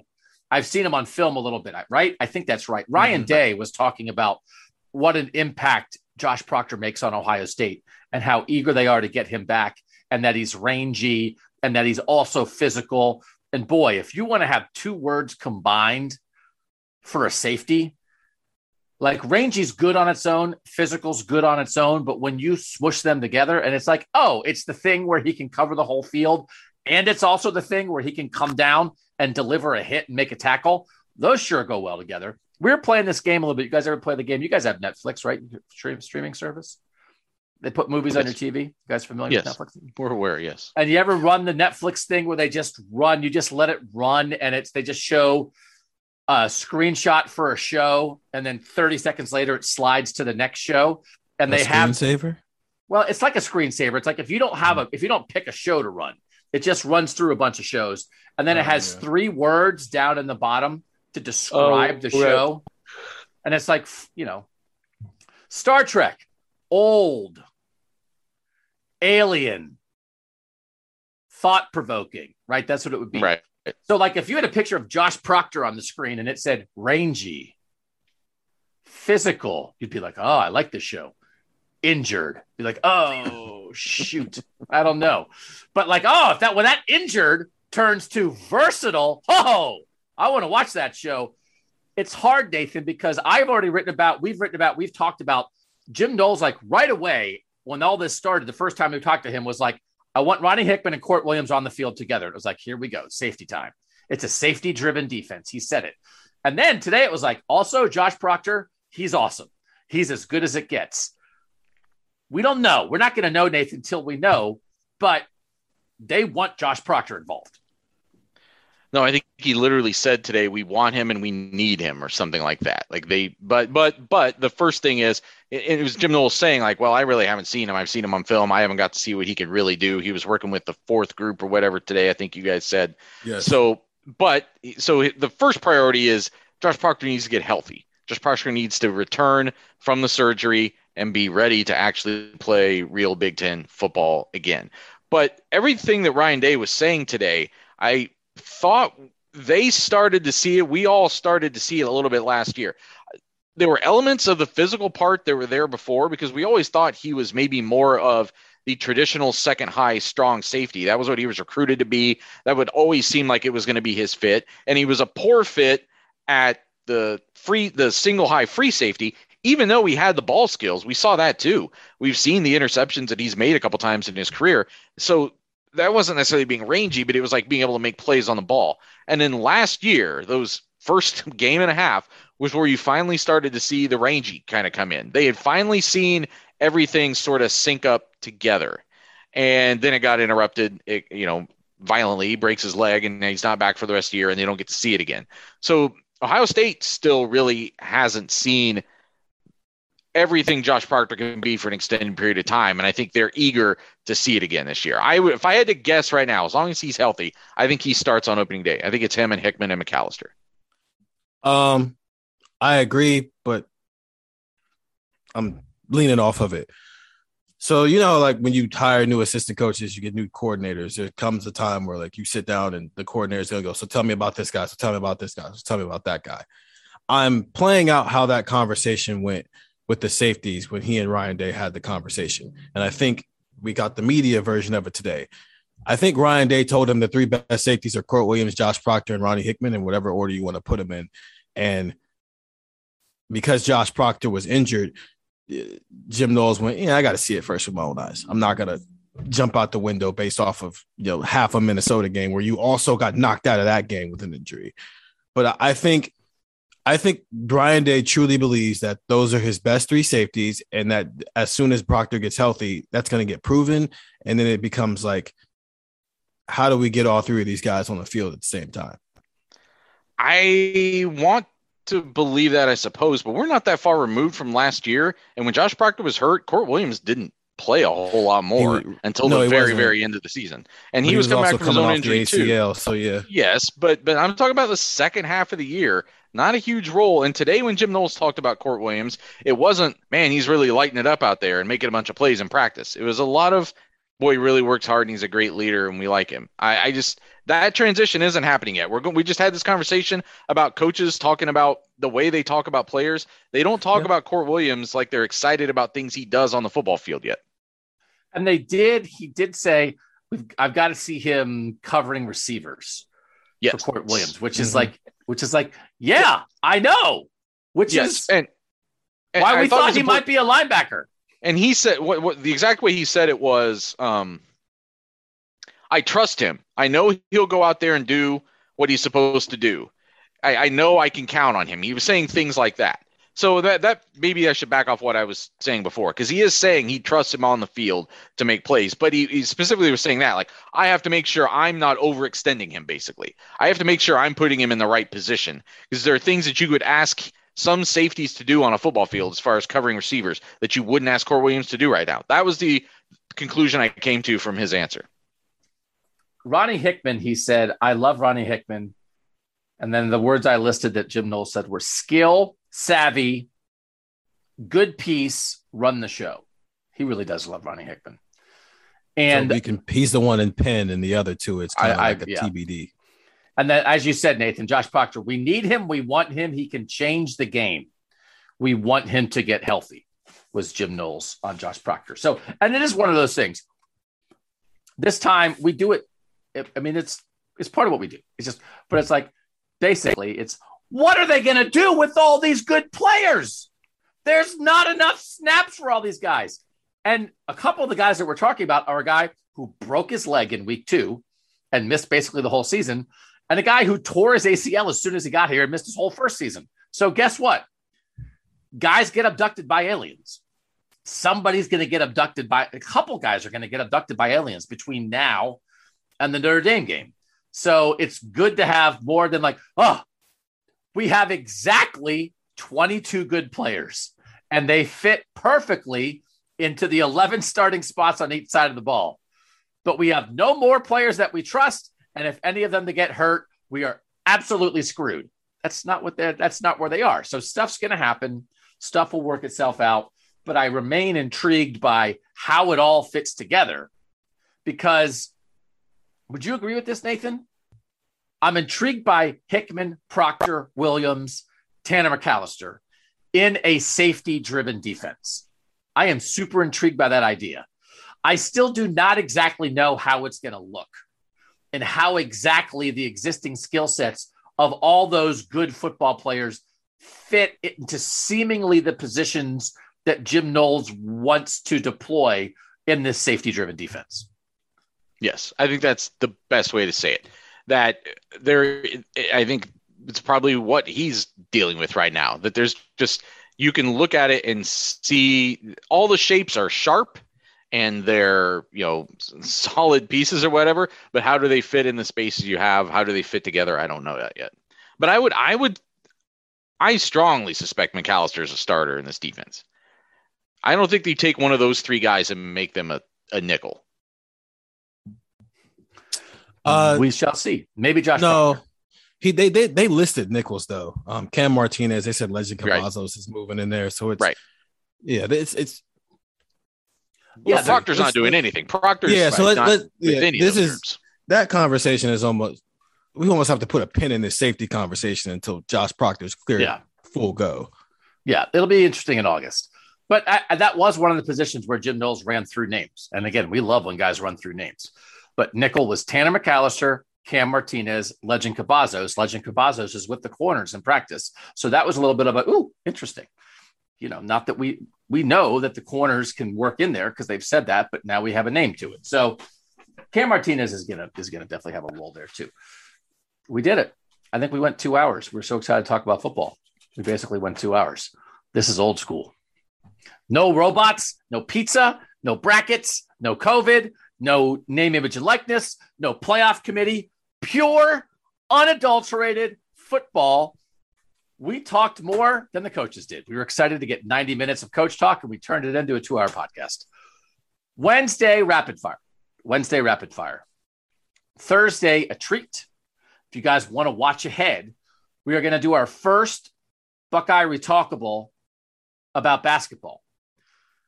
The Final Four is in New Orleans again this year. It is the 10 year anniversary of Ohio State's last trip to the Final Four, which was in New Orleans. So we are going to watch Ohio State versus Kansas in a national semifinal from 2012. Jared Sullinger, Aaron Craft, and the guys. I covered that Final Four uh, in New Orleans. I maybe realize how many bridges there are and how much water there is because I was like 11 bridges away from the arena trying to stay in a Fairfield Inn. Um, but if you don't remember, they almost won and they maybe should have won that game. And the prize that year was to face Anthony Davis in Kentucky in the national title game. And I don't think anybody was going to beat Anthony Davis in Kentucky, but I would have liked to see that Ohio State team take a shot at it. I would have liked to see Jared Sullinger, that team, take a shot at it. So we're going to rewatch that semifinal. Just put it in YouTube. It's on there. And if you want to watch it, we're going to rewatch it and we're going to talk about it on our Thursday pod. Wednesday, rapid fire first. We appreciate you guys making Buckeye Talk part of it. Man, it's a good time to be a texter. 614 350 3315. Read cleveland.com slash OSU. And if you have extra time, if you get through this whole podcast and you think, man, I could just use more football talking, top 10 combo programs in the country men's basketball and football. We did it Big Ten here. Shehan Jeyarajah and I are going to do it on the Wednesday College Football Survivor Show nationally. Where will, will Ohio State make our top 10? We're going to have a draft and do it nationally on that. You can find the College Football Survivor Show wherever you find Buckeye Talk. For Stephen Means and Nathan Baird, I'm Doug Lesmerises, and that was Buckeye Talk.